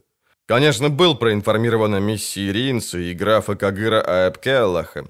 Спустя трое суток после событий на острове Танет в Настрок явились два человека. Точнее, один человек и один эльф-полукровка. Именно они, ссылаясь на указания Ринса и графа Кагыра, передали Гадеврону принцессу. «Так», — усмехнулся император. И Филин почувствовал, как у него по спине пробежали мурашки. Вильгефорд ручался, что схватит Цириллу на Танедди. Риенс гарантировал мне то же самое. Как Гермаур Дыффин Аэбкеалах получил относительно этого четкие указания. И вот в наш строк у реки Ярре через три дня после аферы на острове Цириллу привозят не Вильгефордс, Риенс или Кагыр, а человек и полуэльф. Гадеврон, конечно, и не подумал арестовать обоих. «Не подумал. Наказать его за это, Ваше Величество?» «Нет, Филин сглотнул. Эмгир молчал, потирая лоб. Огромный бриллиант в его перстне искрился звездой. Через минуту император поднял голову. «Ватье». «Ваше Величество?» «Поставишь на ноги всех своих подчиненных. Приказываю схватить Риинса и графа Кагыра. Докадываюсь, что они находятся на территориях, еще не занятых нашими войсками. Для этого используешь Скаятаэли либо эльфов королевы Энид. Обоих арестованных доставишь в Дарн-Руах и подвергнешь пыткам». «О чем спрашивать, Ваше Величество?» Прищурился Ватье Деридо, прикидываясь, будто не видит бледности, покрывшей лицо Сенешаля Кеаллаха. «Ни о чем. Позже, когда они уже немного размякнут, я повыспрашиваю их лично. Скален!» «Слушаю, Ваше Величество». Как только этот старый хрыч Ксартисиус, если этот бормочущий говноман ухитрится определить, что я приказал ему определить, тогда организуешь в указанном им районе поиски некой особы. Описание получишь. Не исключено, что астролог укажет территорию, которая находится под нашей властью. Тогда поставишь на ноги всех, отвечающих за эту территорию. Весь гражданский и военный аппарат. Этот вопрос наипервостепеннейший. Ты понял? Так точно. Могу ли я? Не можешь. Садись и слушай, Филин. Скорее всего, Ксартисиус не определит ничего. Особа, которую я приказал ему искать, вероятно, находится не на нашей, а на чужой территории и под магической опекой. Голову дам на отсечение, что она пребывает там же, что и наш таинственно потерявшийся друг, чародей Вильгефорц из Рогевена. Поэтому, Скалин, сформируешь и подготовишь специальный отряд, которым будешь командовать лично. Людей подберешь из самых лучших. Они должны быть готовы ко всему. Не верить в приметы и так далее. То есть не бояться магии. Филин поднял брови. «Твой отряд», — докончил Эмгир, «получит задание отыскать и захватить пока что неизвестное мне, но наверняка неплохо замаскированное и хорошо охраняемое укрытие Вильгефорца, нашего бывшего друга и соратника. «Понял», — бесстрастно сказал Филин. «У разыскиваемой особы, которую я там, скорее всего, обнаружу, не может, как я понимаю, волос с головы упасть». «Правильно понимаешь». «А у Вильгефорца?» «У Вильгефорца может». Император жестко усмехнулся. «У него даже должен упасть. Раз и навсегда. Вместе с головой. К другим чародеям, обнаруженным в его укрытии, это также относится. Без исключений». «Понял. Кто займется розыском укрытия Вильгефорца?» «Я же сказал, ты, Филин». Стефан Скеллен и Ватье Деридо переглянулись. Эмгыр откинулся на спинку кресла. «Все ясно. Итак, в чем дело, Кеалах?» «Ваше Величество», — с трудом проговорил Синишаль, на которого до сих пор никто, казалось, не обращал внимания. «Покойнейше прошу помиловать». «Никаких помилований предателям, никакого милосердия к тем, кто противится моей воле». «Кагыр, мой сын...» «Твой сын?» — Эмгыр прищурился. «Я еще не знаю, в чем провинился твой сын. Хотелось бы верить, что его вина лишь в глупости и нерасторопности, а не в предательстве. Если так, он будет обезглавлен, а не колесован». «Ваше Величество, Кагыр не предатель. Кагыр не мог...» «Достаточно, Келлах, ни слова больше. Виновные будут наказаны. Они пытались меня обмануть, а этого я не прощаю. Ватиус, Келлен, через час явитесь за подписанными инструкциями, приказами и полномочиями. Затем незамедлительно приступайте к выполнению заданий. И еще одно. Не надо, думаю, добавлять, что девица, которую вы недавно видели в тронной зале, для всех должна оставаться Цириллой, королевой Цинтри и принцессой Рован. Для всех.